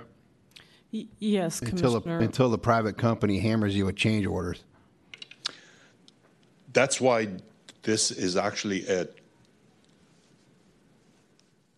transfer so that they have the responsibility to fix the line and to maintain it and to continue to operate it. San Francisco s- ci- City is the only entity in San Francisco who provides the pipe and buys the steam. Everybody else who ECSF does serve, which are a lot of the key buildings in downtown, they purchase steam at the border of their property. So they pay for the steam and they get that steam. Th- They don't have to deal with the maintenance of the pipes. We're the only entity who does that. And when the pipe is transferred to ECSF, we continue to purchase steam at the same rate we do now, but we will not have to pay for the cost to maintain and upgrade it. So that, that cost to maintain and actually upgrade it is the savings that this city of San Francisco would see and the taxpayers. And, and uh, I want to stress the point that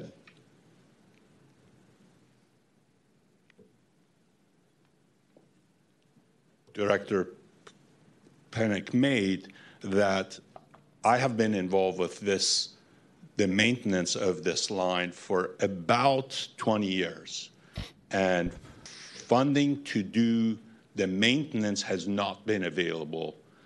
The funding to replace the segments that are leaking that needs actually excavation and the change of the pipe, it's, it's a, a, a major cost that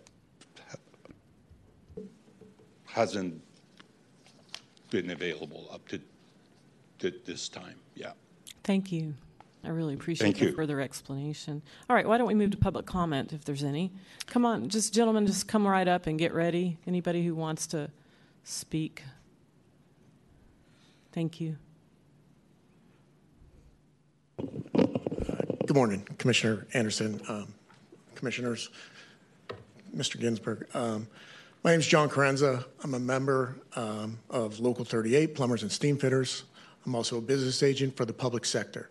I recognize a lot of you from the William C. Hammond Awards, where you, um, you know, uh, you uh, acknowledge the work that city workers do for the city every day. And to hear them say that they didn't have enough money for 10 years and now they want to contract our jobs out is ridiculous. Okay? Um, we can fix that line. Dig it up today. Our, our members will go out there and fix that. Another thing is real estate shifting all the liability of their steam line, or their steam that they haven't maintained, onto Rec and Park, into your garage, into your property, where you guys will be responsible. If there's a steam leak or somebody hits it with a car or whatever, they've transferred all their liability onto you. This makes no sense. Fix the infrastructure that you have with our people and move forward. There's no need for this easement and all this other uh, contracting out of our work to a company from Phoenix, Arizona. Okay? They might be here, but they, they're based out of Phoenix, Arizona. And it's not fair that because the budget, um, they didn't put the budget, uh, the resources of the budget into fixing this line when they should have 10, 15 years ago.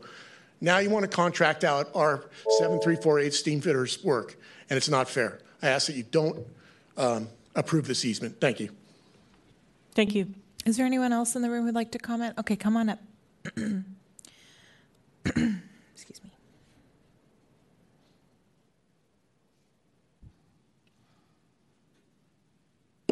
Hi, Commissioners. Um, I'm Chris Kazarian. I'm working with the DPW Steam Fitter Shop, and I'm a member of Local 38 uh, Steam Fitters. And um, I've been working with the Public Works for since 2012, and uh, I've been working with Masood on doing small repairs and maintenance.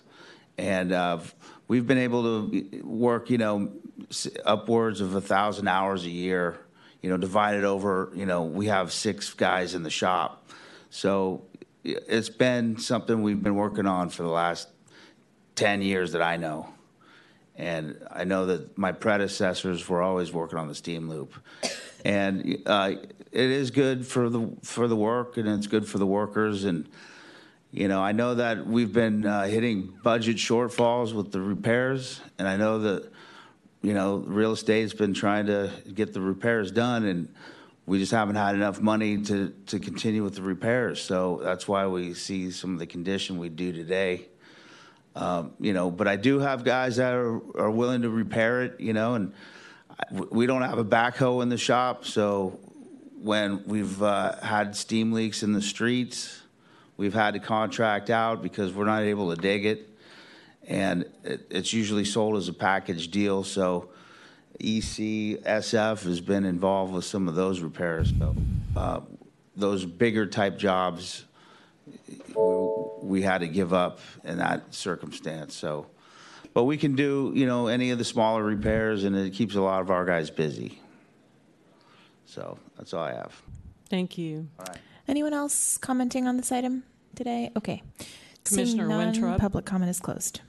You're up, Carrie. Thank you. Um, I just had a few clarifying questions. If um, we were to approve the transfer, has the city approved um, budget dollars to um, to pay for the emergency repairs? That's my first question. And my second question is ongoing maintenance. Is there a longer term contract? So, what would be the fiscal impact on the city um, to essentially outsource this work rather than having the city, um, you know, perform the work internally? Like, is this going to end up costing us longer term? If it may be a savings now, but is it going to cost us more um, down the road? Those are two very good questions through the chair. Um, Andrico Penick, Director of Real Estate again. Um, first off, the first question uh, is there money set aside for the emergency repair? The answer to that question is yes, in that as part of the transfer for the board's consideration, uh, we have set aside $3.1 million to do those repairs. That is a set sum. So, uh, to Commissioner Mazzola's point, if there are cost overruns or cost increases, the, that risk belongs to ECSF. They've agreed to repair the do the emergency repair at $3.1 million, regardless of its actual cost. Secondly, to your uh, question about uh, future cost uh, and, and future liability, uh, the answer to that question is no. We are transferring ownership, and with ownership comes responsibility and liability. That transfer is going from the city to ECSF. If after the emergency repair is done, there's another leak, they have to repair it at their cost. And the leak after that, and the leak after that, and the leak after that. The city will no longer be responsible for paying for the repair or maintenance or replacement of the steam loop, period. There's one other thing that I would like to say. Uh, one of the gentlemen who spoke uh, during public comment uh, made a comment that uh, this would transfer liability from real estate to Rec and Park. Uh, that is not true. Um, liability is to the city and county of San Francisco. We are one family. And in this case, the liability transfers from the city to ECSF, not real estate, not Rec and Park, not MTA. No city department would be exposed to liability once the transfer takes place. I do want to say one other thing for the sake of full disclosure. As part of the transfer agreement, the city retains liability for any damage that occurred prior to the transfer. So if something happened last week, last month, last year, but we find out about it tomorrow, then the city retains that liability. It doesn't transfer. But anything that happens the day after transfer belongs to ECSF. Thank you, Andrico. Uh, I have questions from Hallisey, Jupiter Jones, and Mazzola. Hallisey. Thanks for your presentation today. Uh, So the ownership and the operational responsibility for the steam loop is going to be transferred from the city uh, to ECSF. Correct. Now, does that mean that your division, the real estate division, and SF Public Works are now out of this coordination loop, and it's going to be RPD and ECSF as partners going forward? Just ECF. As it relates to the maintenance of the steam loop, it's all going to be on ECSF. If in maintaining that loop, they need access to the garage, the easement provides for a mechanism for doing that. They have to give you notice in advance. Just a, a point of information, this is not our asset. Hmm. It, and I, there are other issues which I know Commissioner Mazzola is exploring, but this, the steam loop does not belong to the Recreation and Park Department. The item, I think. I didn't say it belonged to you. I asked if RPD was a partner in this with E No, ECSF. not, not at all. No. The- All right, I- very uh, good. yeah. Okay, Yeah, 'cause yeah, I- other, that's what- other than um, getting access to the garage, Rec and Park would have no involvement. Oh, I was led to believe that, and I, I- I know one of the one of the public commenters also talked about that partnership. So thanks for clarifying that.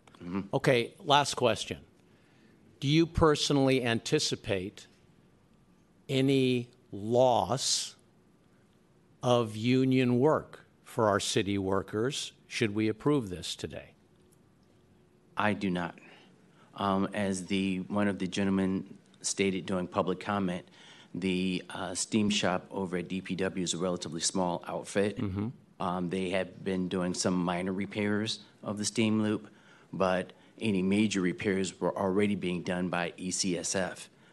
I don't know what the uh, steam shop does in addition to minor repairs to the steam loop, but whatever that other work is would not be affected by this transaction. So ECSF has been in the picture for a while now for these major jobs. Is that correct? That is correct. Okay. Any idea how long? They have been, they have been a part, this, this was owned by PG&E, and then over time, it was sold to actually ECSF. So this has been for actually over, over actually, I would say actually 80 years or so. I don't know the Okay, the so- exact. So ECSF has been involved in this type of work in San Francisco for a long period of time? Yes. Okay, all right. Thank you, Commissioner Hallisey. Jupiter Jones. Um, so forgive my ignorance in this question, but this is very much outside of my expertise. Why is this coming to us? right? Like, what's the Because yeah, we what is- own the parking garage. The, the item, um, the item before you is really only for approval of an easement into the Civic Center garage that allows some of this maintenance work to happen.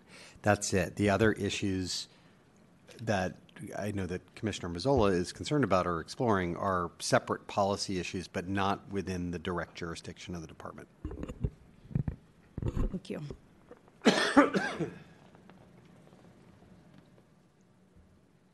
Commissioner Mazzola, do you want to go last? No, I'll go right now.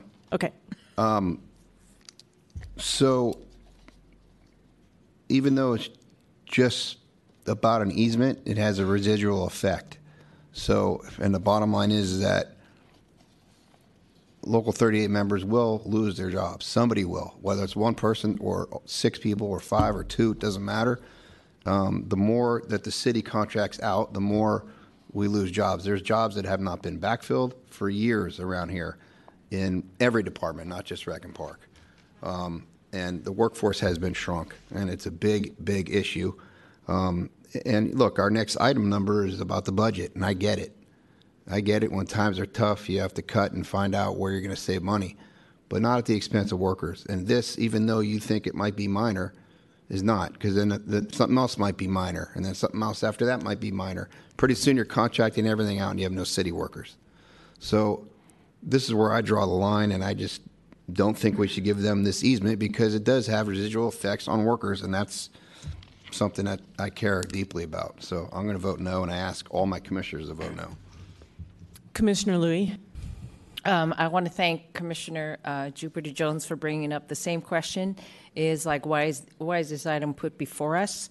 Um, so if we thank you, General Manager, for explaining that we're voting on the uh, implementation of an easement, but by us voting, I also think it's going to trigger all the other things that we're kind of concerned about, uh, regardless if we have knowledge about it or not. Um, it's it's it it's it sounds like a, it's more complicated uh, issue. Uh, so, having just said that, Just, excuse me. Uh, Commissioner Hallisey. General Manager Ginsburg, just a, a quick question. Um, obviously, RPD owns Civic Center Plaza, correct? Correct. And as a, Correct. and as a result, even though we don't operate it, we control the Civic Center garage. It's, that's a good question, maybe Andrico can, oh, we, we, we control the Civic Center garage. Correct. Correct. That is we don't our personally asset. operate it, but we control it. Correct, but we do help in partnership with MPA, we, MTA, we do help manage the garage. Okay, I think Yeah. that actually answers why this has come before us today, because this is happening on The our, on our turf, so to speak. The easement that is being requested would be for garage access. Exactly. Correct. And Yes. since the garage is overseen by us, I think that's why. Right. The steam loop, however, as an asset of the city, is not, is not ours and has never been ours. Right, because those buildings are separate from the garage. Right, and there, the steam loop, I think, runs down Polk Street. Um, and McAllister. McAllister, right. So that is, the, the, the steam loop, its, its ownership, its maintenance, none of that actually is within our jurisdiction. Very good. If I could just remind everybody that we also have a huge budget discussion coming up. Um, just want to reflect on this for a second. So, has there been an issue of of ECSF access to the garage? No, um, the the garage because the section of pipe is somewhat protected by the garage itself. Um, it's actually uh, in fairly decent shape. I think that they have had to access the garage for, for minor inspection and repair, um, but there has not been any uh, issues with um, the garage segment of the steam loop. Why do we need the easement then? The city attorney opined the, the steam loop belongs to real estate, um, and it runs through um, property that belongs to Rec and Park. The city attorney opined that once the steam loop transfers out of city ownership, that an easement would be required from Rec and Park in order for them to access and repair it. That's why we're before you today. I tell you what, I'm really impressed with your presentation. You're very clear and candid. Um, as an attorney who has also done land use, I can see the usefulness of this easement. This should be a simple thing. However, our commissioner here, who knows what's going on with potential impacts on workers, is speaking out very strongly on what might be a small possibility, but it is a possibility, is it not? That work, DPW workers would be impacted by the loss of this work. Again, I can't speak with clarity on how much of this work uh, the steam shop relies upon. I have to imagine that they have other duties other than the steam shop, because even by their own admission, if the size of the work um, reaches a certain threshold, they have to go out and contract. Contract out anyway, because Yeah. the shop is so small. Is there It- anyone it- that can speak to that? Is there anyone from B- DPW who can speak to, if we never work on the steam loop again, do we have plenty of work to keep people employed? If you can speak to that, sir, please, please come.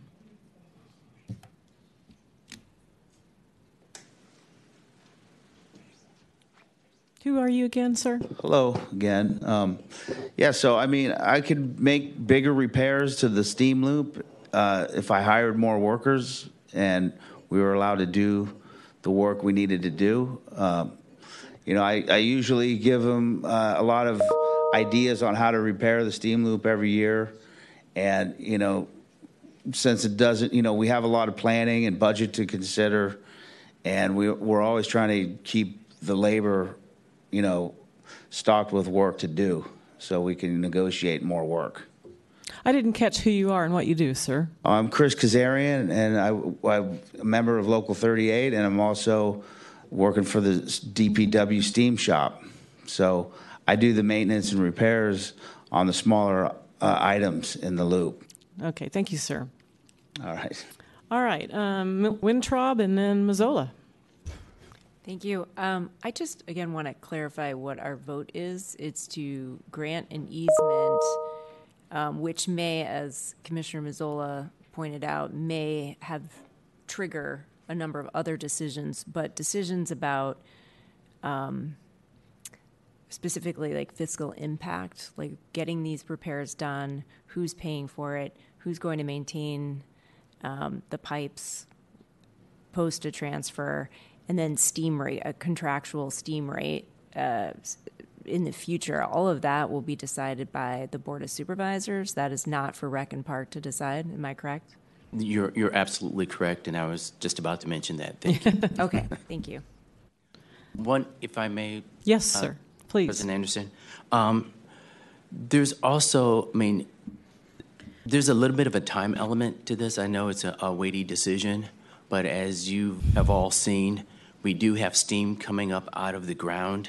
Um, in one section, the roadway actually melted, and we had to put a steel plate uh, over the hole to prevent um, injury and liability. Um, we run the risk of people being injured either by exposing themselves to the steam and Mhm. getting burned or by falling through a hole if the asphalt melts. Um, and also, I guess more importantly, the potential damage to other underground infrastructure, you know, communication lines, electrical lines, because the steam is escaping into places it's not supposed to be. So I, I just wanted to make you all aware that that one, the ultimate decision of whether to actually transfer the steam loop will be made by the Board of Supervisors at a later date. And secondly, um, every day that passes brings potential liability exposure to the city. Thank you so much. Okay, I'm, I'm going to just take one more comment from a commissioner, and then I have to stop this. Vanita Louie, please. What about me? I was on the. Oh, I'm sorry. You're going to come. Larry and then Vanita, and that's it. You want me to go last? Yeah. Go ahead. So I just have a, a, just one question. So uh, we're voting on the, the easement, bec- and it's kind of scary that there is uh, um, kind of a safety, a big safety issue, uh, you know, with the steam coming out of the ground and everything. But I just want to clarify. So this whole implementation and what is brought on after that has no cost to the Rec and Park Department. That's correct. Go ahead, Commissioner Mazzola. Okay, thank you. Um, so my final comments will be that it's not real estate's fault. It's not Park and Rec's fault. It's definitely not the workers' fault that the budget is the way it is. Um, but the city does spend a lot of money. Like I said, $5 billion on contracting out. And I can go on and on on how many nonprofits are paid um, out of the city coffers that frankly don't do anything. Um, so th- there's there's a lot going on there, um, and I hate that it puts us in a position to make a decision on something that could hurt workers and probably will. Um, so, with that being said, you know, I'm still going to vote against this, and I hope my commissioners will support me on this because of the residual effects this is going to have. Like I said, if there was a way to let the DPW shop continue be, to do the work that they've always done, and then after that threshold, then that company kicks in and does the rest, I'd probably be more amenable to this. But just to strip it all away makes no sense to me. You're, you're, you're contracting out and taking jobs away, no matter how you look at it. But if there was some threshold that would, they would continue to do the smaller stuff, and we could, and then sub out the bigger stuff. I wish somebody would have talked to me before, because you know this just came up when I read my agenda last night. Maybe I should read my agenda earlier, and that's my fault. But when when there's jobs that are going to be affected on something, I wish the city would reach out to the affected workers and say, "Hey, here's what we're going to do. How's this going to affect your shop? What can we do?" So that might have worked a lot easier instead of this just being sprung on us today. And I wanted to make that perfectly clear um, because this will affect jobs. I don't care how you look at it. And we're not in the business of taking jobs. We're in, in the business of creating new jobs and keep people working in San Francisco. And uh, I just think this is the wrong message to send, just to, to transfer all this to some private entity that's just going to have carte blanche forever. And, you know, the shop's going to dwindle to nothing if we keep doing stuff like this. So if there was a way to have some threshold, I'd be happy to sit down and talk to whoever I need to talk to, but I wish this was brought up earlier. Thank you. Um, This is a net neutral agreement in terms of the RPD's role. So, for example, in Section 4A of the agreement, it says that when ECSF is doing its work, if there are any impacts that would, um, if there was anything that happened that would impact the revenues that we generate when we park there and Rec and Park gets the revenues, they would make us whole. Is that correct? That's correct. Okay. So there are aspects of this that make total sense and it's fiscally responsible. And in general, I'm in agreement that we should approve this easement. But because my colleague Larry, who I believe is a subject matter ish- expert on the work that's going to be taken away, he's just given a very creative suggestion on a neutral impact on the workers. Um, you know, I- I think that we need to do the fiscally responsible thing, and I ask each commissioner to think about this. Um, and I think we need to close discussion and go to a vote. Can I make a motion? Yes, sir. I'd like to make a motion that the Rec and Park Commission deny the easement for the steam loop.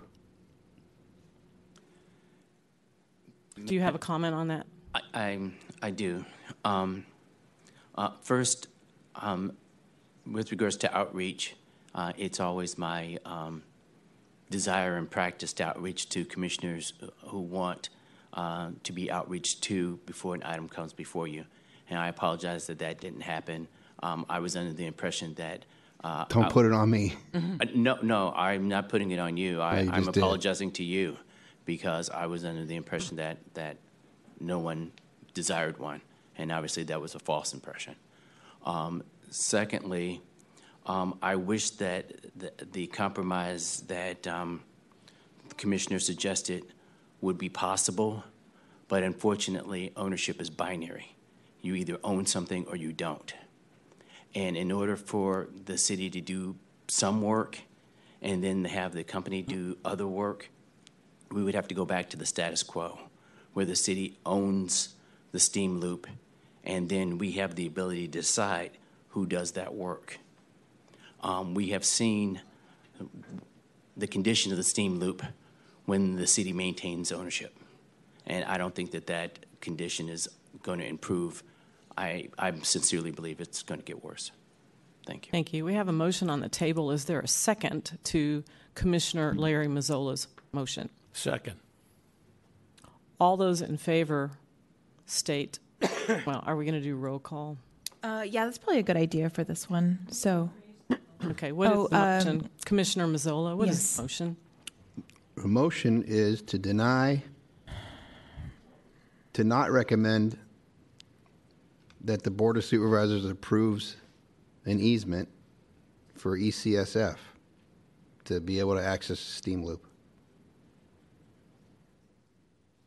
Okay, and Commissioner Hallisey, Question, sorry to, inter- sorry to um, interrupt, but maybe Andrico, uh, you could answer, or Ashley, or Sarah, or Stacy, is, what is it that goes to the board? Is it the easement itself for approval, or is it the transfer of ownership of the asset? Because I'm not sure, Commissioner Mazzola, you know, this may not change the outcome here, but I'm not sure that the motion would be to uh, recommend to the board that they deny the easement. I, I think the It easement. says that, it says that on here. Okay. I'm I just could be- reading what I it could says be on wrong the about- agenda. sorry, Let me I could be wrong about that. Let me read the wording. We would, we would Oh, there's- recommend. We have our, hold on, we have our city attorney here.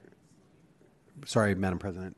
I didn't realize that, um, uh, It's, it's basically kind of a go forth sort of thing. It's, it's up to the Board of Supervisors to approve an access and utility right, but easement we ultimately. typically do not forward, um, the board does not approve us granting easements typically. So I just want to make sure that, um, It says recommend on there. what we're, what you guys are voting on is Yeah, I'm within your looking- jurisdiction and. Yeah, exactly. I'm looking at the agenda wording, that's all. Manu, were you going to say something about that? Okay. Thank you. What are they voting on? Yeah.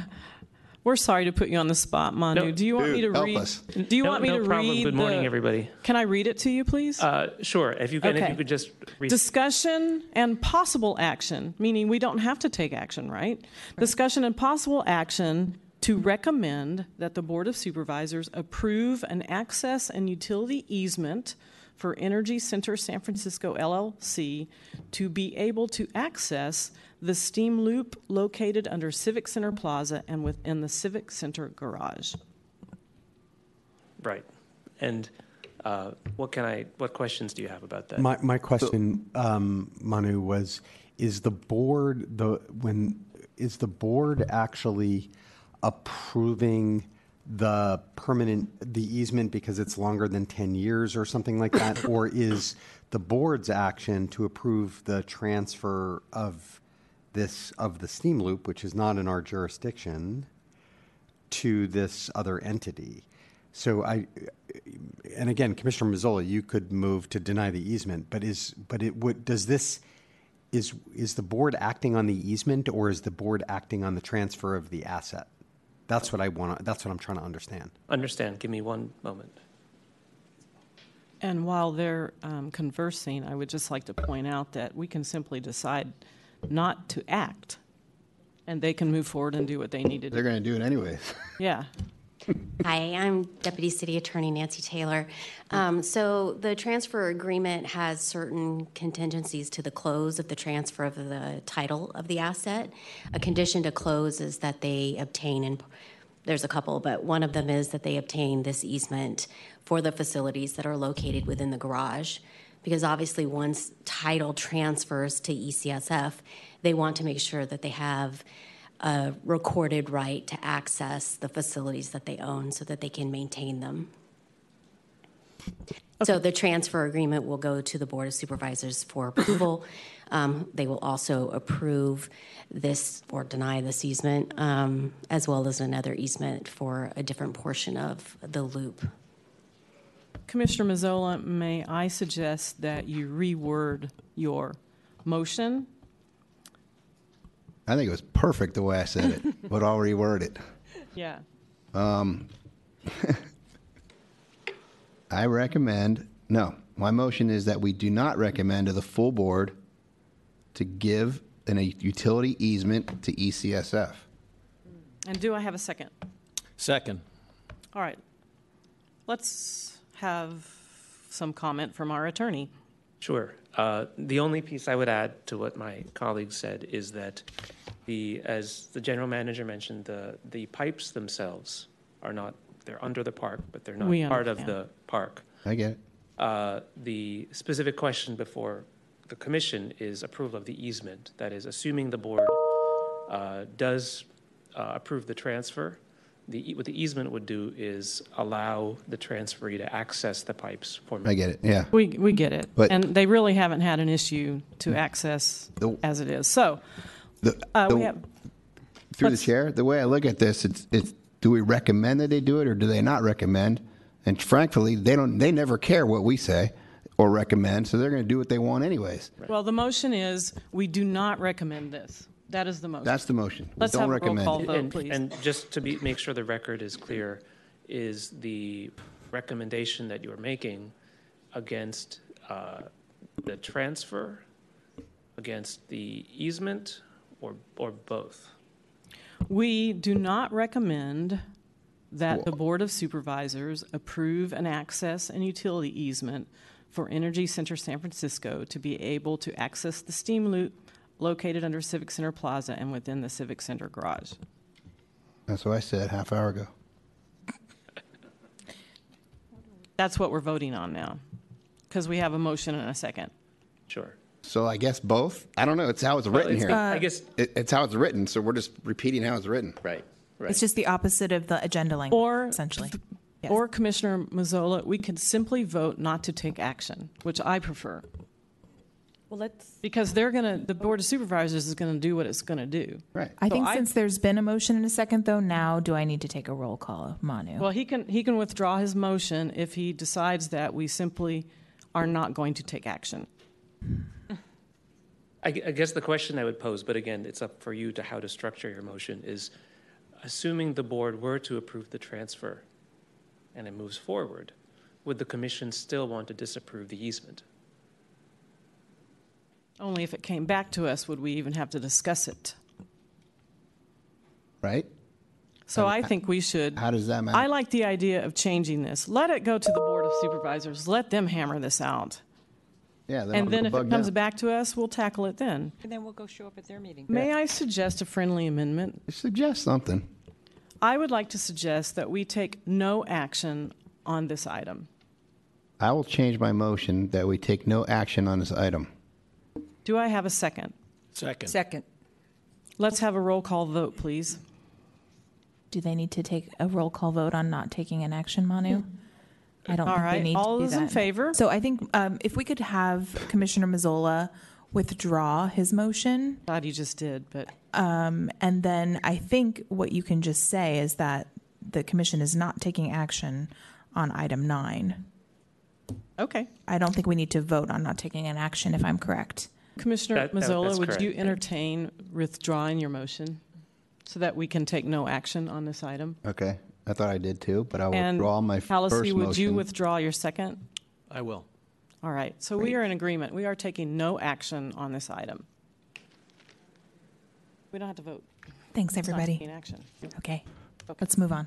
Uh, we aren't now, unless anyone else has anything. Okay, great. Um, we are now on item 10.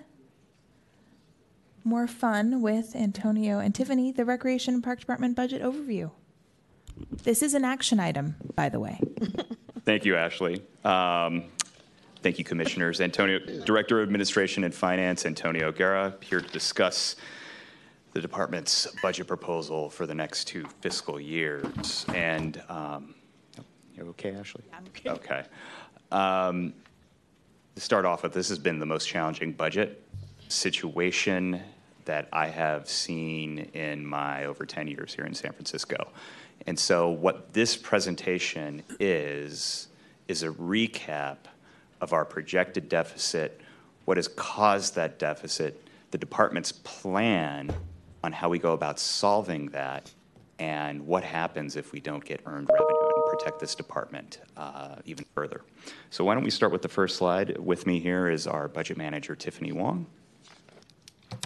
So this projection from December 2023, as you might recall, we start off fiscal year 25, the first year of the budget, with a small, slight deficit, but really in the out years, we begin to have large projected deficits. And this is a rolling two-year budget, fiscal year 26, 16.7 million in year two of this budget, uh, using estimates uh, that the city uses. On the next slide, we've talked about these key drivers of our department's deficit in prior meetings, but to recap, expenditures overall are growing, both the cost of personnel and city department services outpacing projected growth in revenue. But at the same time, our revenues are flat. The open space fund, our allocation of property tax is slowing in terms of growth. The general fund baseline is not matching the cost of services. And in fact, uh, a little further on the slide, the implementation challenges of Prop B, our support is not indexed to inflation. And we have to absorb cost increases from other city departments. And when we do lose $3 million during bad deficit years, it's not one time, it's on an ongoing basis. Earned revenue, the third component of our budget, is flat when you look at uh, pre pandemic highs back in 2019. You're all well aware of the utility costs and over overall $9 million increase with the loss of the subsidized municipal power rate and the cost of the new stormwater surcharge. There's some restrictions on our earned revenue based on public policy. Our scope has expanded too due to new spaces and new programs. And then finally, security and storm response costs are increasing due to weather and street conditions. So the next two slides have our budget balancing principles, which you approved in January. And we've really tried to present a proposal to the Commission that takes into consideration every single one of these principles. Um, I will read these very quickly, but I, I just want to read them for emphasis. We're going to make budget choices that are responsible and responsive to the ongoing structural financial imbalances facing our city and our department while honoring the mayor's stated budget priorities public safety, citywide economic vitality, mental health, accountability, and equity. Make choices that best support the city's continuing economic recovery and that most directly align with the department's strategic plan and commitment to equity. Continue to uphold the essential role parks play by ensuring our spaces remain safe, clean, and accessible preserve programs and services that support equitable park access, recreation, and youth development for high needs families and vulnerable populations. On the next slide, we cha- are going to challenge us to deliver core services as effectively and efficiently as possible by relying on new partnerships, technologies, and work practices post pandemic. Honor voter investment in parks and facilities by minimizing cuts to dedicated funding for maintenance sustain our responsibility as environmental stewards and support the city's adaptation policies, protect core services by pursuing new and bolder revenue ideas and partnerships to replace depleted general funds and earn revenues impacted by the pandemic. and continue to support and cultivate a diverse and connected and engaged workforce that delivers outstanding services. So, in brief, how are we doing this? First, we're going to implement the million dollar and mid year budget cuts on an ongoing basis as directed by the mayor, including the elimination of six vacant positions and add back in work order. We're not anticipating any layoffs. We're estimating about 78, 79 FTE will be unfunded by fiscal year 26. $12.8 million in overall program reductions to be implemented in the second year of this budget. Divisions are proposing to keep vacant positions open, not backfill new vacancies, and reduce non personnel services and materials and supplies spending. We are assuming $5 million of additional earned revenue in year two of this budget. And without new earned revenue, the risk of layoffs increases. And so, about eight, eight to nine positions, depending on the classification, for each million dollar of deficit. So, that's what happens if we don't get additional revenue. First, with the departmental efficiencies and cost reductions. So, in parks, Golden Gate Park, and natural areas, we're going to see a $4 million uh, of unfunded positions and reduction in materials and supplies and non personnel, about 400,000 of unfunded positions in urban forestry, and in the marina, 300,000 of unfunded positions and a reduction of temporary salaries. No reductions to the rangers, and so the notable, noticeable impacts here are smaller gardener apprentice classes, more park maintenance positions held vacant, and as I mentioned, no change to ranger staffing. On the next slide, the recreation program will have $3 million reduction, which is composed of unfunded positions and reduction in temporary salaries and materials and supplies. Golf and turf, that's a $1.1 million uh, reduction proposed of unfunded positions and materials and supplies. This means reduced rec center and pool hours, fewer overall rec programs, and fewer resources to, maintain golf courses. The structural maintenance yard and asset management, 1.5 million of defunded positions and a temporary salaries reduction. In capital and planning, we'll have a point, uh, $200,000 elimination of a city planning work order. And within the administration, $2.3 million reduction coming from defunded positions, temporary salaries, and materials and supplies. So this, this means fewer staff available to fix and maintain park facilities, respond to storms and vandalism, and manage administrative functions. On the next slide, we've talked about one of the strategies being that we're going to have our self supported programs run as enterprises. So, first, the Marina Yacht Harbor, the budget and legislative analyst has uh, just last month stated that fee increases of up to 31.4% are necessary to cover the ongoing structural deficit in the marina. So, a new fee proposal has been proposed to eliminate this current deficit.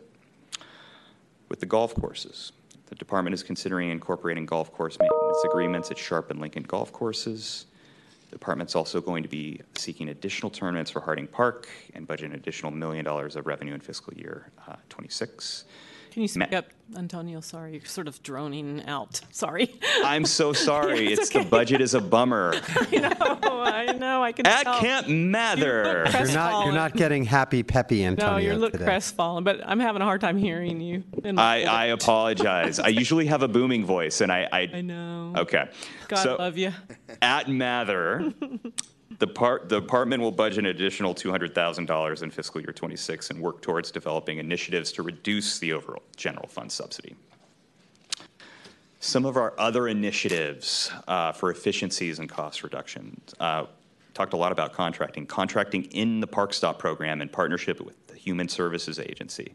So um, we're still analyzing when this would take place, potentially January 1. The conversations are taking place. So by fiscal year 26, uh, $450,000 to be exact. Um, pro- these program changes are still in progress. Uh, we're looking to revise our agreement with the San Francisco. Antonio, just a quick pause there. That, of course. Um, that we have a current contract with a nonprofit to pro- support Park Stop. So we feel like we can do it more efficiently and take advantage of human services a- a- agencies, um, state, federal, and uh, local workforce development opportunities, and actually bring that function in house. Good, okay. Saving money. Thanks for the clarification. Sometimes, Commissioner Mazzola. Please, Antonio, Antonio, continue. Yes, uh, we would like to revise our agreement with the San Francisco Botanical Garden Society. So we're this is a conservative estimate of five hundred thousand dollars of additional operation support in year two of this budget. Uh, the agreement that we have with them uh, states that we have to wait to revise it uh, until the third year of the agreement. That third year is coming up, so it has to be next year. Uh, we're looking to offset water cost increases uh, from the San Francisco Public Utilities Commission with operation support on park properties co-managed by uh, both both them and Rec Park. So, as you are aware, utility costs are projected to annually rise overall by roughly 1.9 million dollars in both years of this budget. So the department is continuing negotiations with the PUC for work performed at Lake Merced, Camp Mather, and other SFPUC properties. Uh, we also have slight reductions to workers' compensation costs, overtime, and training budgets. This would be about 100,000 to $150,000 in savings. And then, still in progress, consolidating office space. Uh, we're looking specifically at 49 South Van Ness, and additionally reducing the cost of interdepartmental work orders such as technology, licenses, vehicle leasing, and utilities in and of themselves. So on the next slide, I think those first slides talked a lot about the reductions. But why are these reductions taking place, and how do we ensure that we have the revenue to stop this bleeding? You've often heard us say that there are three main sources of revenue in this department it's the general fund, the open space fund, and earned revenue. And the in- inability of these projected revenues to keep pace with projected expenses is the driver of this deficit. So, with the general fund, we're assuming based off of current budget projections, that there will be a $3 million increase annually, offset by annual budget reductions directed by the mayor's office of uh, six, roughly $600,000 in both fiscal years. And the one thing we should point out, and this is on the budget schedule, March 31st, if the def- deficit is larger than $273 million, we will not receive that $3 million of general fund support. The Open Space Fund. In previous years, you've seen in uh, prior presentations, we've received up to $6 million of an increase. We have in our budget a cumulative increase of 300,000 in fiscal year 25 and 1.2 million in fiscal year 26. And then earned revenue. For fiscal year 25, the first year of this budget, we've actually lowered our earned revenue projection by $2 million. In the current year, we do something called a six month report that, sets, that is set to the city controller. We are not meeting our projected earned revenue estimates by roughly $3 million. So we've taken a look at this revenue. Uh, we are going to reduce it by 2 million to reflect current year actuals and our projection. And then in the second year of this budget, we are increasing earned revenue by $5 million. In both of these years, we're assuming a marina fees increase, but specifically for year two, there are a lot of um, various items that uh, are consist of this increase. But we are we are really working on trying to improve our earned revenue. And would that include the renegotiation with the Gardens of Golden Gate Park? That is part of it. Yeah, That is okay. part of it. Yes. On the next slide, a little bit more detail on the revenue categories. Uh, this is essentially a, roll-up of the main categories that mentioned, that are composed of this budget. Fiscal year 25, $2 million reduction. Um, We've talked about the current year performance. We are assuming revenue from drop-in fees at recreation gyms and tennis court reservation fees. Fiscal year 26, that increase in total earned revenue of $5 million, meaning 69 million in fiscal year 26. I do want to point out one of our budget principles is to protect core services by pursuing new and bolder revenue ideas and partnerships to replace depleted general funds and earned revenues impacted by the pandemic. So some of these ideas still under consideration are new sources of parking revenue and additional special events. On the next slide, We've seen this slide before, but we really want to point it out again. What happens if we don't increase our earned revenue?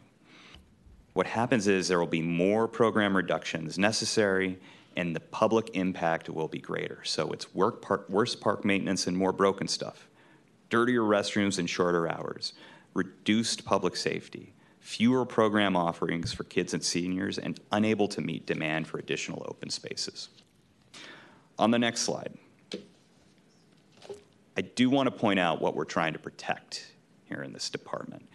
And capital and equipment.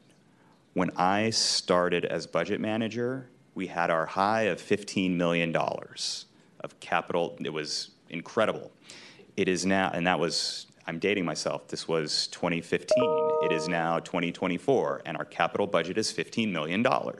It has not grown. We're trying to keep it where it is because the cost increases due to storm damages are just I won't say it's exponential, but it is rising dramatically. We the storms are getting stronger and the needs are getting greater. We have more trees down in Stern Grove that we have to go ahead and um, clean up in preparation for the Stern Grove Festival. That's that is happening now, and this is how we tackle that. So we're trying to continue to uphold the essential role parks play by ensuring our spaces remain safe, clean, and accessible, and honor voter investment in parks and facilities by minimizing cuts to dedicated funding for maintenance. The equipment piece, those are the tools that our staff members use out in the field. Those are the mowers. Those are we're trying to to uh, transfer over to electric equipment as opposed to gas power. That is what they use. There's a, a mandate, Yeah. commissioners, that Oh. is candidly unfunded. Yeah. Uh, it was $2 million, if, if you'd like to know what it was back when I started as budget manager in Tiffany's role back in 2015. We have 1.5 in this budget. So the, we are really trying to protect those core, um, these core pieces of the budget.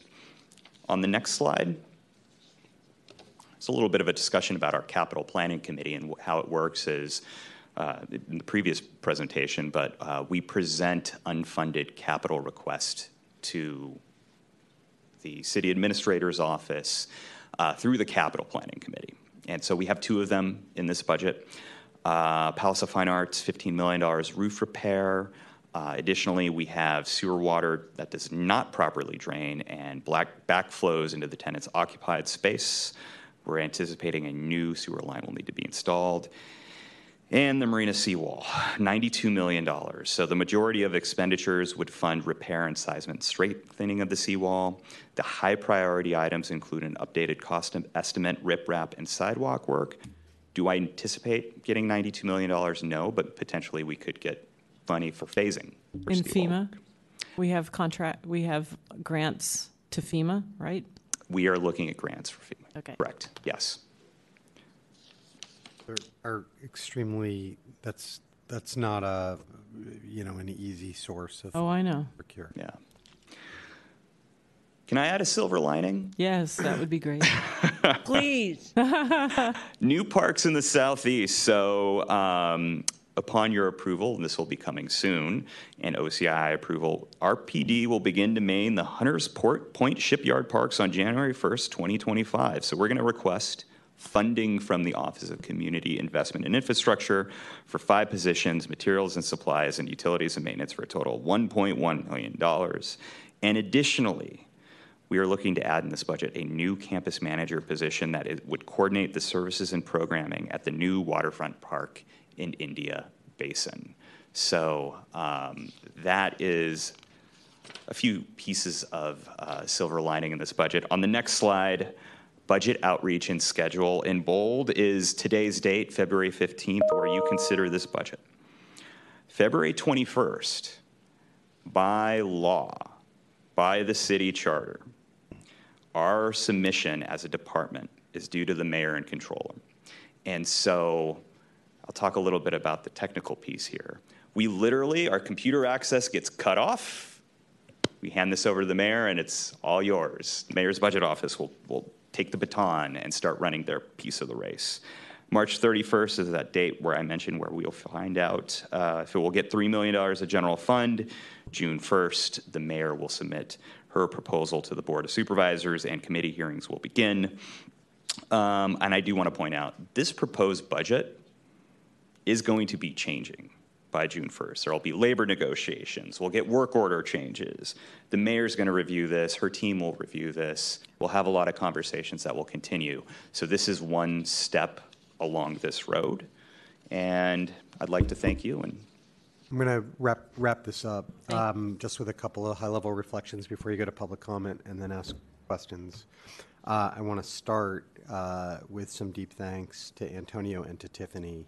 Um, this really is a challenging one. That's, this is on par, in some respects, maybe even a little bit more painful with my first budget in this department, which was in 2009, uh, 910. Uh, it's the same kind of, wow, this is bad um, and uh, the level of transparency and communication and coordination, not just with members of the public, not just with this commission, but with all of our staff, uh, all of our staff, from our you know rank and file field staff all the way to the you know to the directors and the managers has really been um, extraordinary, and it's been an internal principle of ours to be very transparent, to be very honest, and to be very open, and also to listen.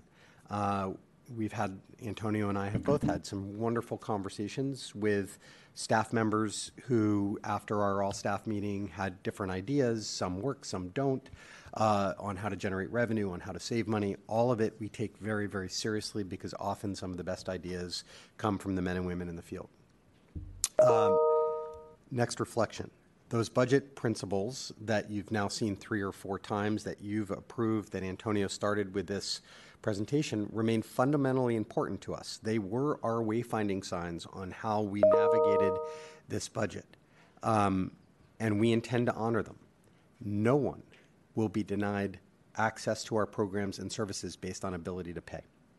we do have to, you know, the city in general, and, you know, you saw this conversation on the item before, the city has to reduce its, the scope of what it can do. It does not have the same, it does not have adequate funding to continue to provide the same level and depth of service that it's been providing.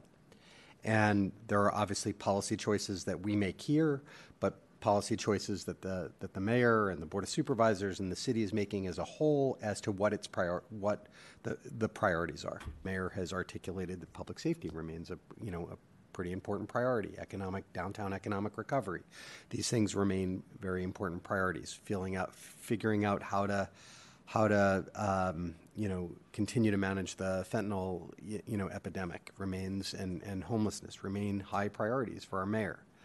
Um, so everything you see here are you know um, we intend to honor the principle of making sure that regardless of who you are, what neighborhood you're from, and what your economic you know status is, you will have access to our programs. It's why we have our scholarship fund.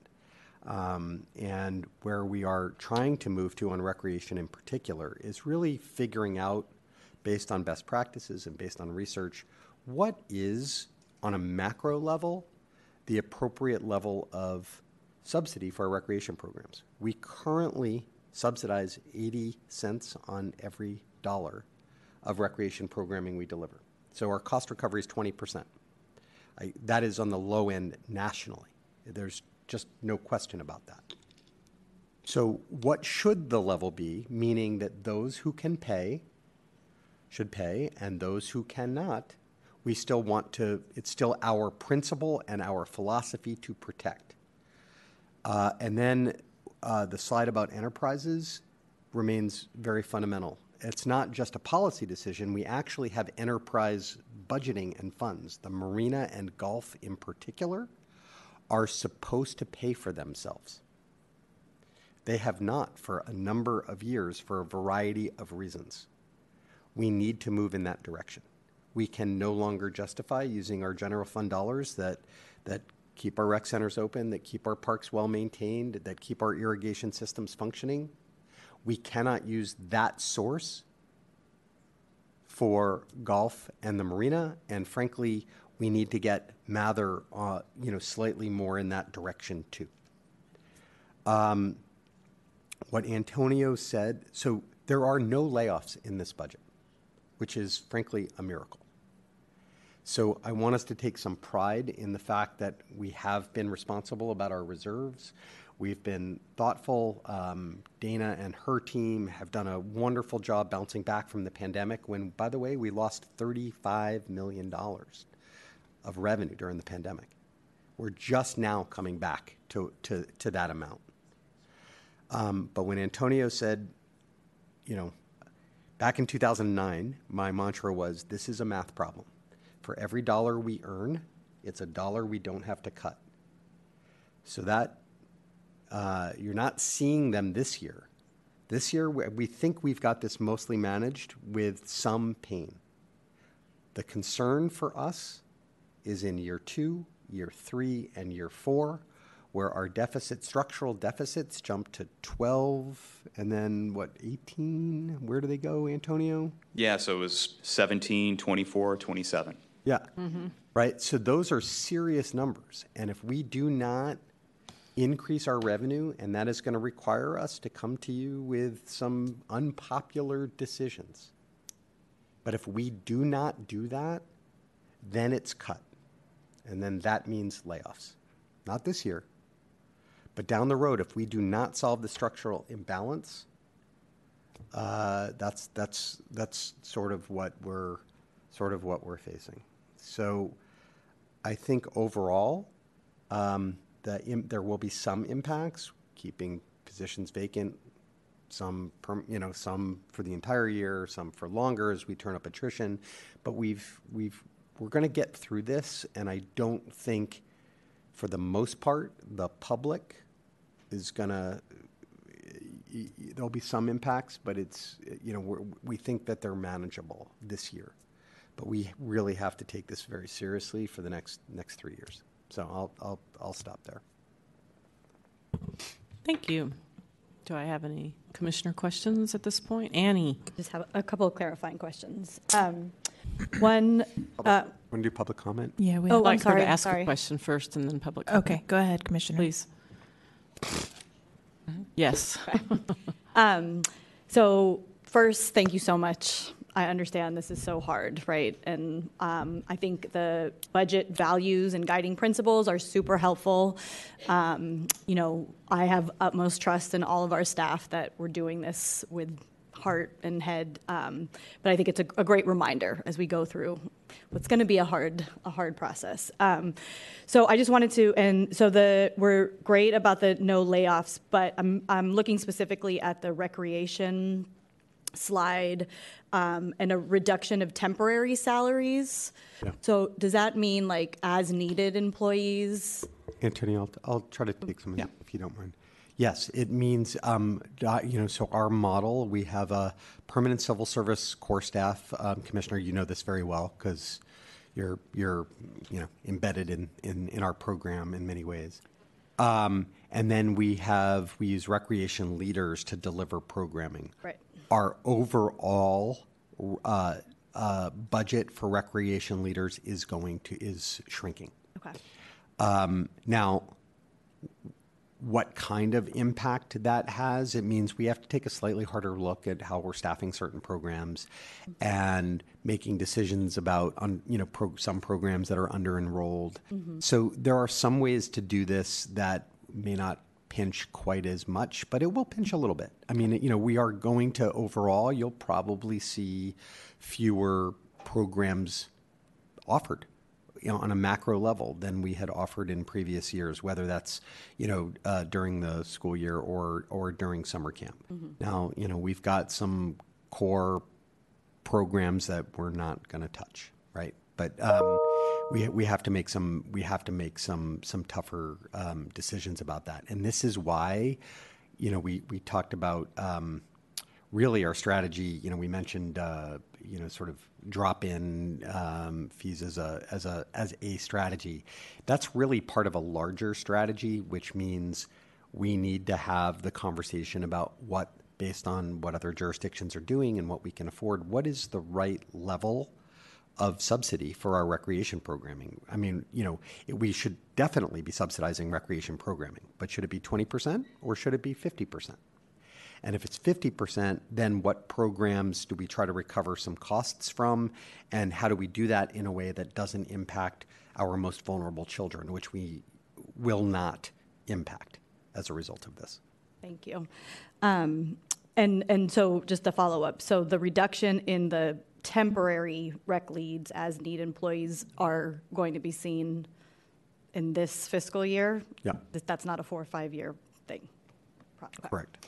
Um, and then um, I think when we had this presentation at Capital Committee, I had um, brought up the something that I'm curious about is the scholarship. Um, just you know, w- in the narrative, a lot of a theme that we're seeing in this budget is just the increased costs for everything, right? So um, I'm curious again. I want to ask this question again: of do our scholarship kind of categories or qualifications, when's the last time we've looked at those? Are those being kind of adapted and, um, you know, and increased in relation to this acceptance that things are, there's a higher cost of living? So basically what I'm asking is when the, you know, who's going to qualify for these? I think our scholarship program, um, which we're very proud of, which has been developed over the last, you know, during, you know, this team's team's tenure, um, remains very viable and very applicable. We have different levels of scholarship. It's it's basically modeled after the school district's free and reduced lunch program, in which, as you know, there are subsidies at 25%, 50%, and 100%. Our our you know youth in public housing you know, receive a hundred percent scholarship for us from us. They will continue to do that, and so we're not tinkering. We're not re- reducing or constraining the eligibility for our scholarship program, nor are we growing it.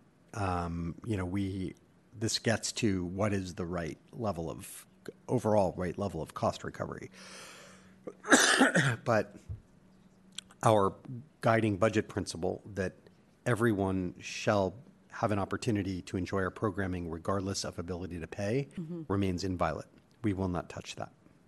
And so, yeah, just the, just the logistical question is, is that, is the scholarship eligibility or ranges, is that something that's re- like reassessed annually? It's, what, what is our process for that? No, we don't have a specific, we don't have a specific, um, we haven't had a specific budget. And, you know, as we proceed over the next few years, we may have to decide, okay, you know, maybe, you know, scholarship eligibility for one, two, three programs, but not five, six, or 7 Mhm. But um, we're not gonna, we're gonna stick by the free and reduced lunch you know, eligibility criteria.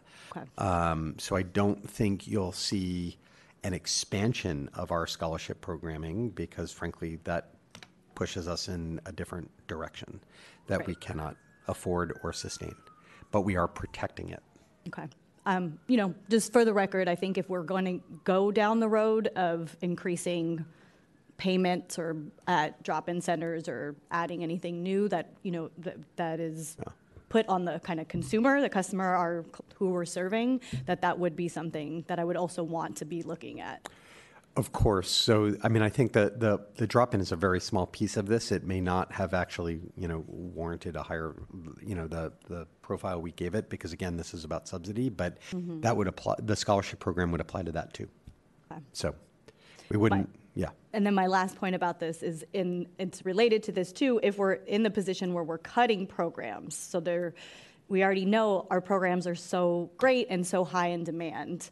Um, if this is gonna be even harder for folks to access our, and I'm, I'm speaking just recreation, this is my, my thing.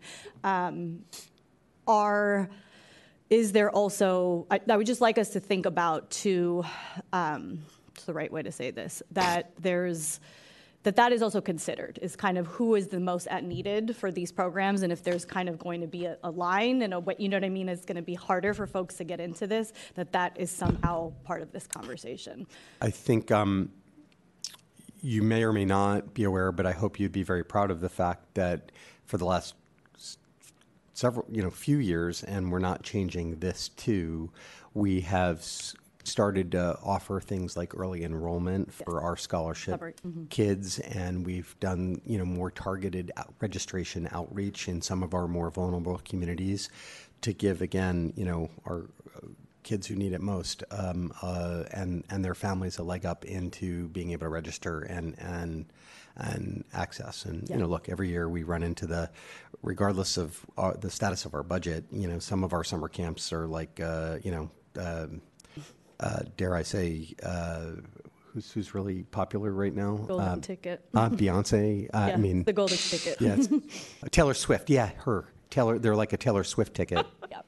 Uh, and so, you know, there's a difference between having camps and programs available and having a specific camp on a specific week available, Mhm. right? If everybody, you know, wants a particular camp on the third week of summer, there's going to be, you know, a lottery there, right? So just double clicking how important those kind of initiatives and programs will Heard. be as we go through this. Heard, very much so. Thank you. Carrie. I'm just curious about the other earned revenue streams because that seems to be a lever to pull. As you said, it's something in our control. Like, how do you calibrate what the market can bear? I mean, if you're going to increase um, marina slip rentals by 31%, are we like, have you done an analysis to know that we're not going to lose anyone? Can you increase Camp Mather fees and still have just as many families go? You know, there's so many different areas that um, where you could probably charge Right. more, but how much? We um, we are ver- we are sensitive to that. We've you know our harbor master is very involved in the in the marina conversation. Um, we do have um, we still have pretty long wait lists on you know for for harbor for slip access. Um, look, boaters are not going to be happy, and you'll probably hear from some of them.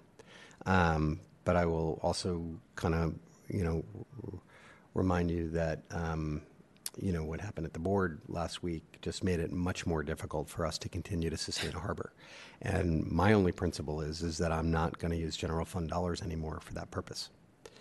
Um, uh, and then with respect to things like Mather, first of all, there are you know there are there remain certain controls on what we can charge and what we can't.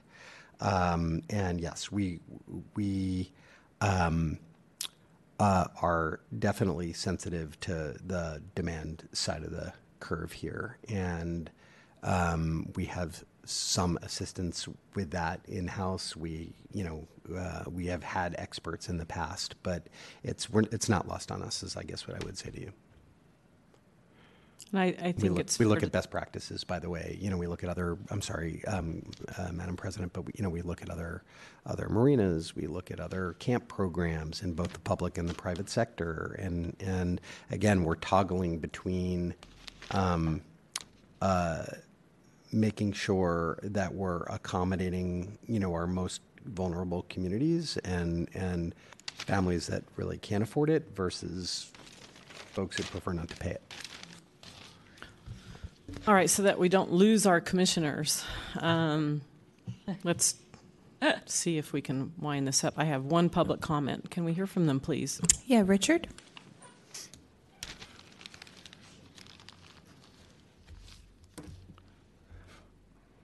Good day, all. I am uh, Richard Harris with the San Francisco Public Golf Alliance. Uh, and first, uh, congratulations to uh, the department and to the First Tee for opening this weekend of the Golden Gate Park uh, nine hole course. It, it is a wonderful facility, and the department has worked well with the uh, golf philanthropic community. As a as a kickoff to uh, points raised in the letter that I hope you have seen. Uh, thank you. Um, your biggest source, by far, of earned revenue is your golf courses. Um, and where you have a customer that has shown a willingness to pay and you're looking for new revenue,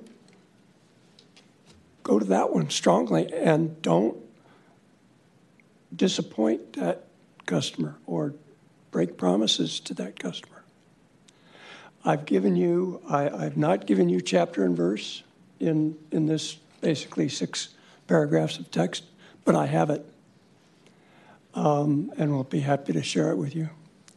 Um, the, uh, with the golf courses, with the notion of, of public-private partnership uh, doing at Sharp and Lincoln, what has been done at Golden Gate, we support that.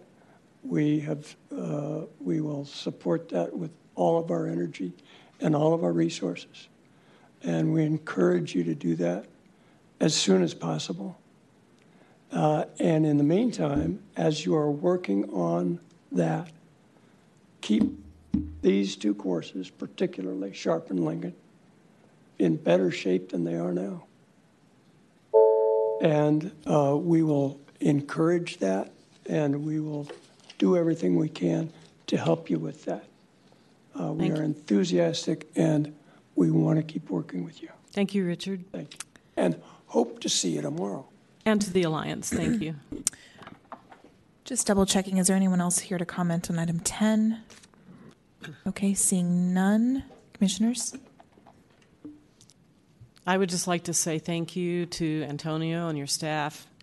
And I just want to give kudos to Phil and the experience that he brings. I, I've had an opportunity to meet privately with him from time to time, and the depth and breadth of his knowledge, because of all the different experiences he's had, as well as the connections that run all the way up to the state levels.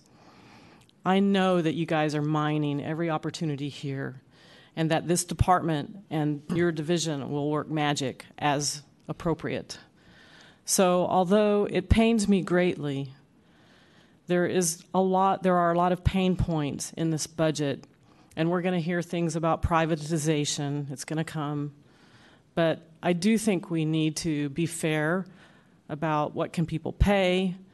Um, are we charging fees commiserate with other large metropolitan areas? We need to keep those sorts of things in mind. And we also need to take some responsibility in communicating with our supervisors, for example. You know, everyone here ha- can make a huge impact talking to their supervisors. So, with that, I would like someone to move to approve this um, budget amendment, I guess is what it is. I move that we approve the recommended budgets for the Recreation and Park Department for fiscal years 2024, 2025, and 2025, 2026. Do I have a second? Second. Do we need to do a roll call? No. All right. Do. All those in favor, state aye. Aye. Aye. Aye. Any opposition? None. Therefore, approved. Thank you, everybody. Next item. So um, we are now on item 11. This is a closed session. So before we go into closed session, I'm going to take public comment on item 11. Is there any public comment on item 11? Okay, seeing none, and we have no callers, public comment is closed. Now, commissioners, I need you to vote um, on whether or not to hold a closed session. Do I hear a motion and a second? Second. All those in favor state aye. Aye. Aye. Any opposition? None. It is approved to go into closed session. Okay, so it's going to take me a second to put the sign up and everything, and then I'll come back and, and start the closed session.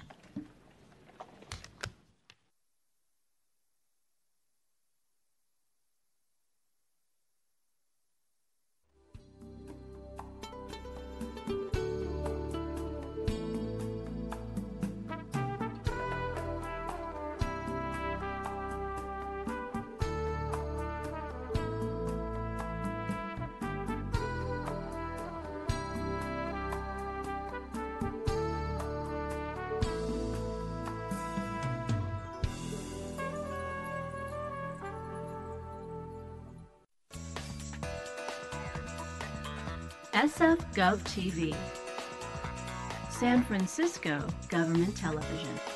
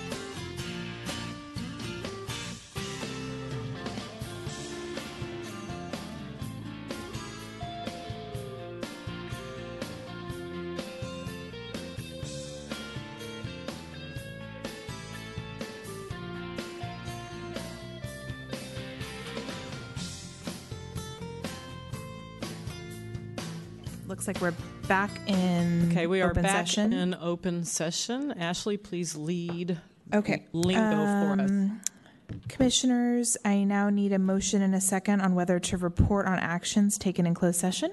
I move to not report on actions taken in closed section, session. Second. All those in favor state aye. Aye. Aye. Any opposition? Okay. None. And then also a motion and a second on whether to disclose any or all discussions. I'll move to not disclose any and all Second. discussions. And a second. All those in favor state aye. Aye. Aye. Aye. Any opposition? None. Okay, great. Closed session is completed. We're now on item 12, general public comment. I don't see anyone in the room. Um, is there anyone with their hand raised on our WebEx?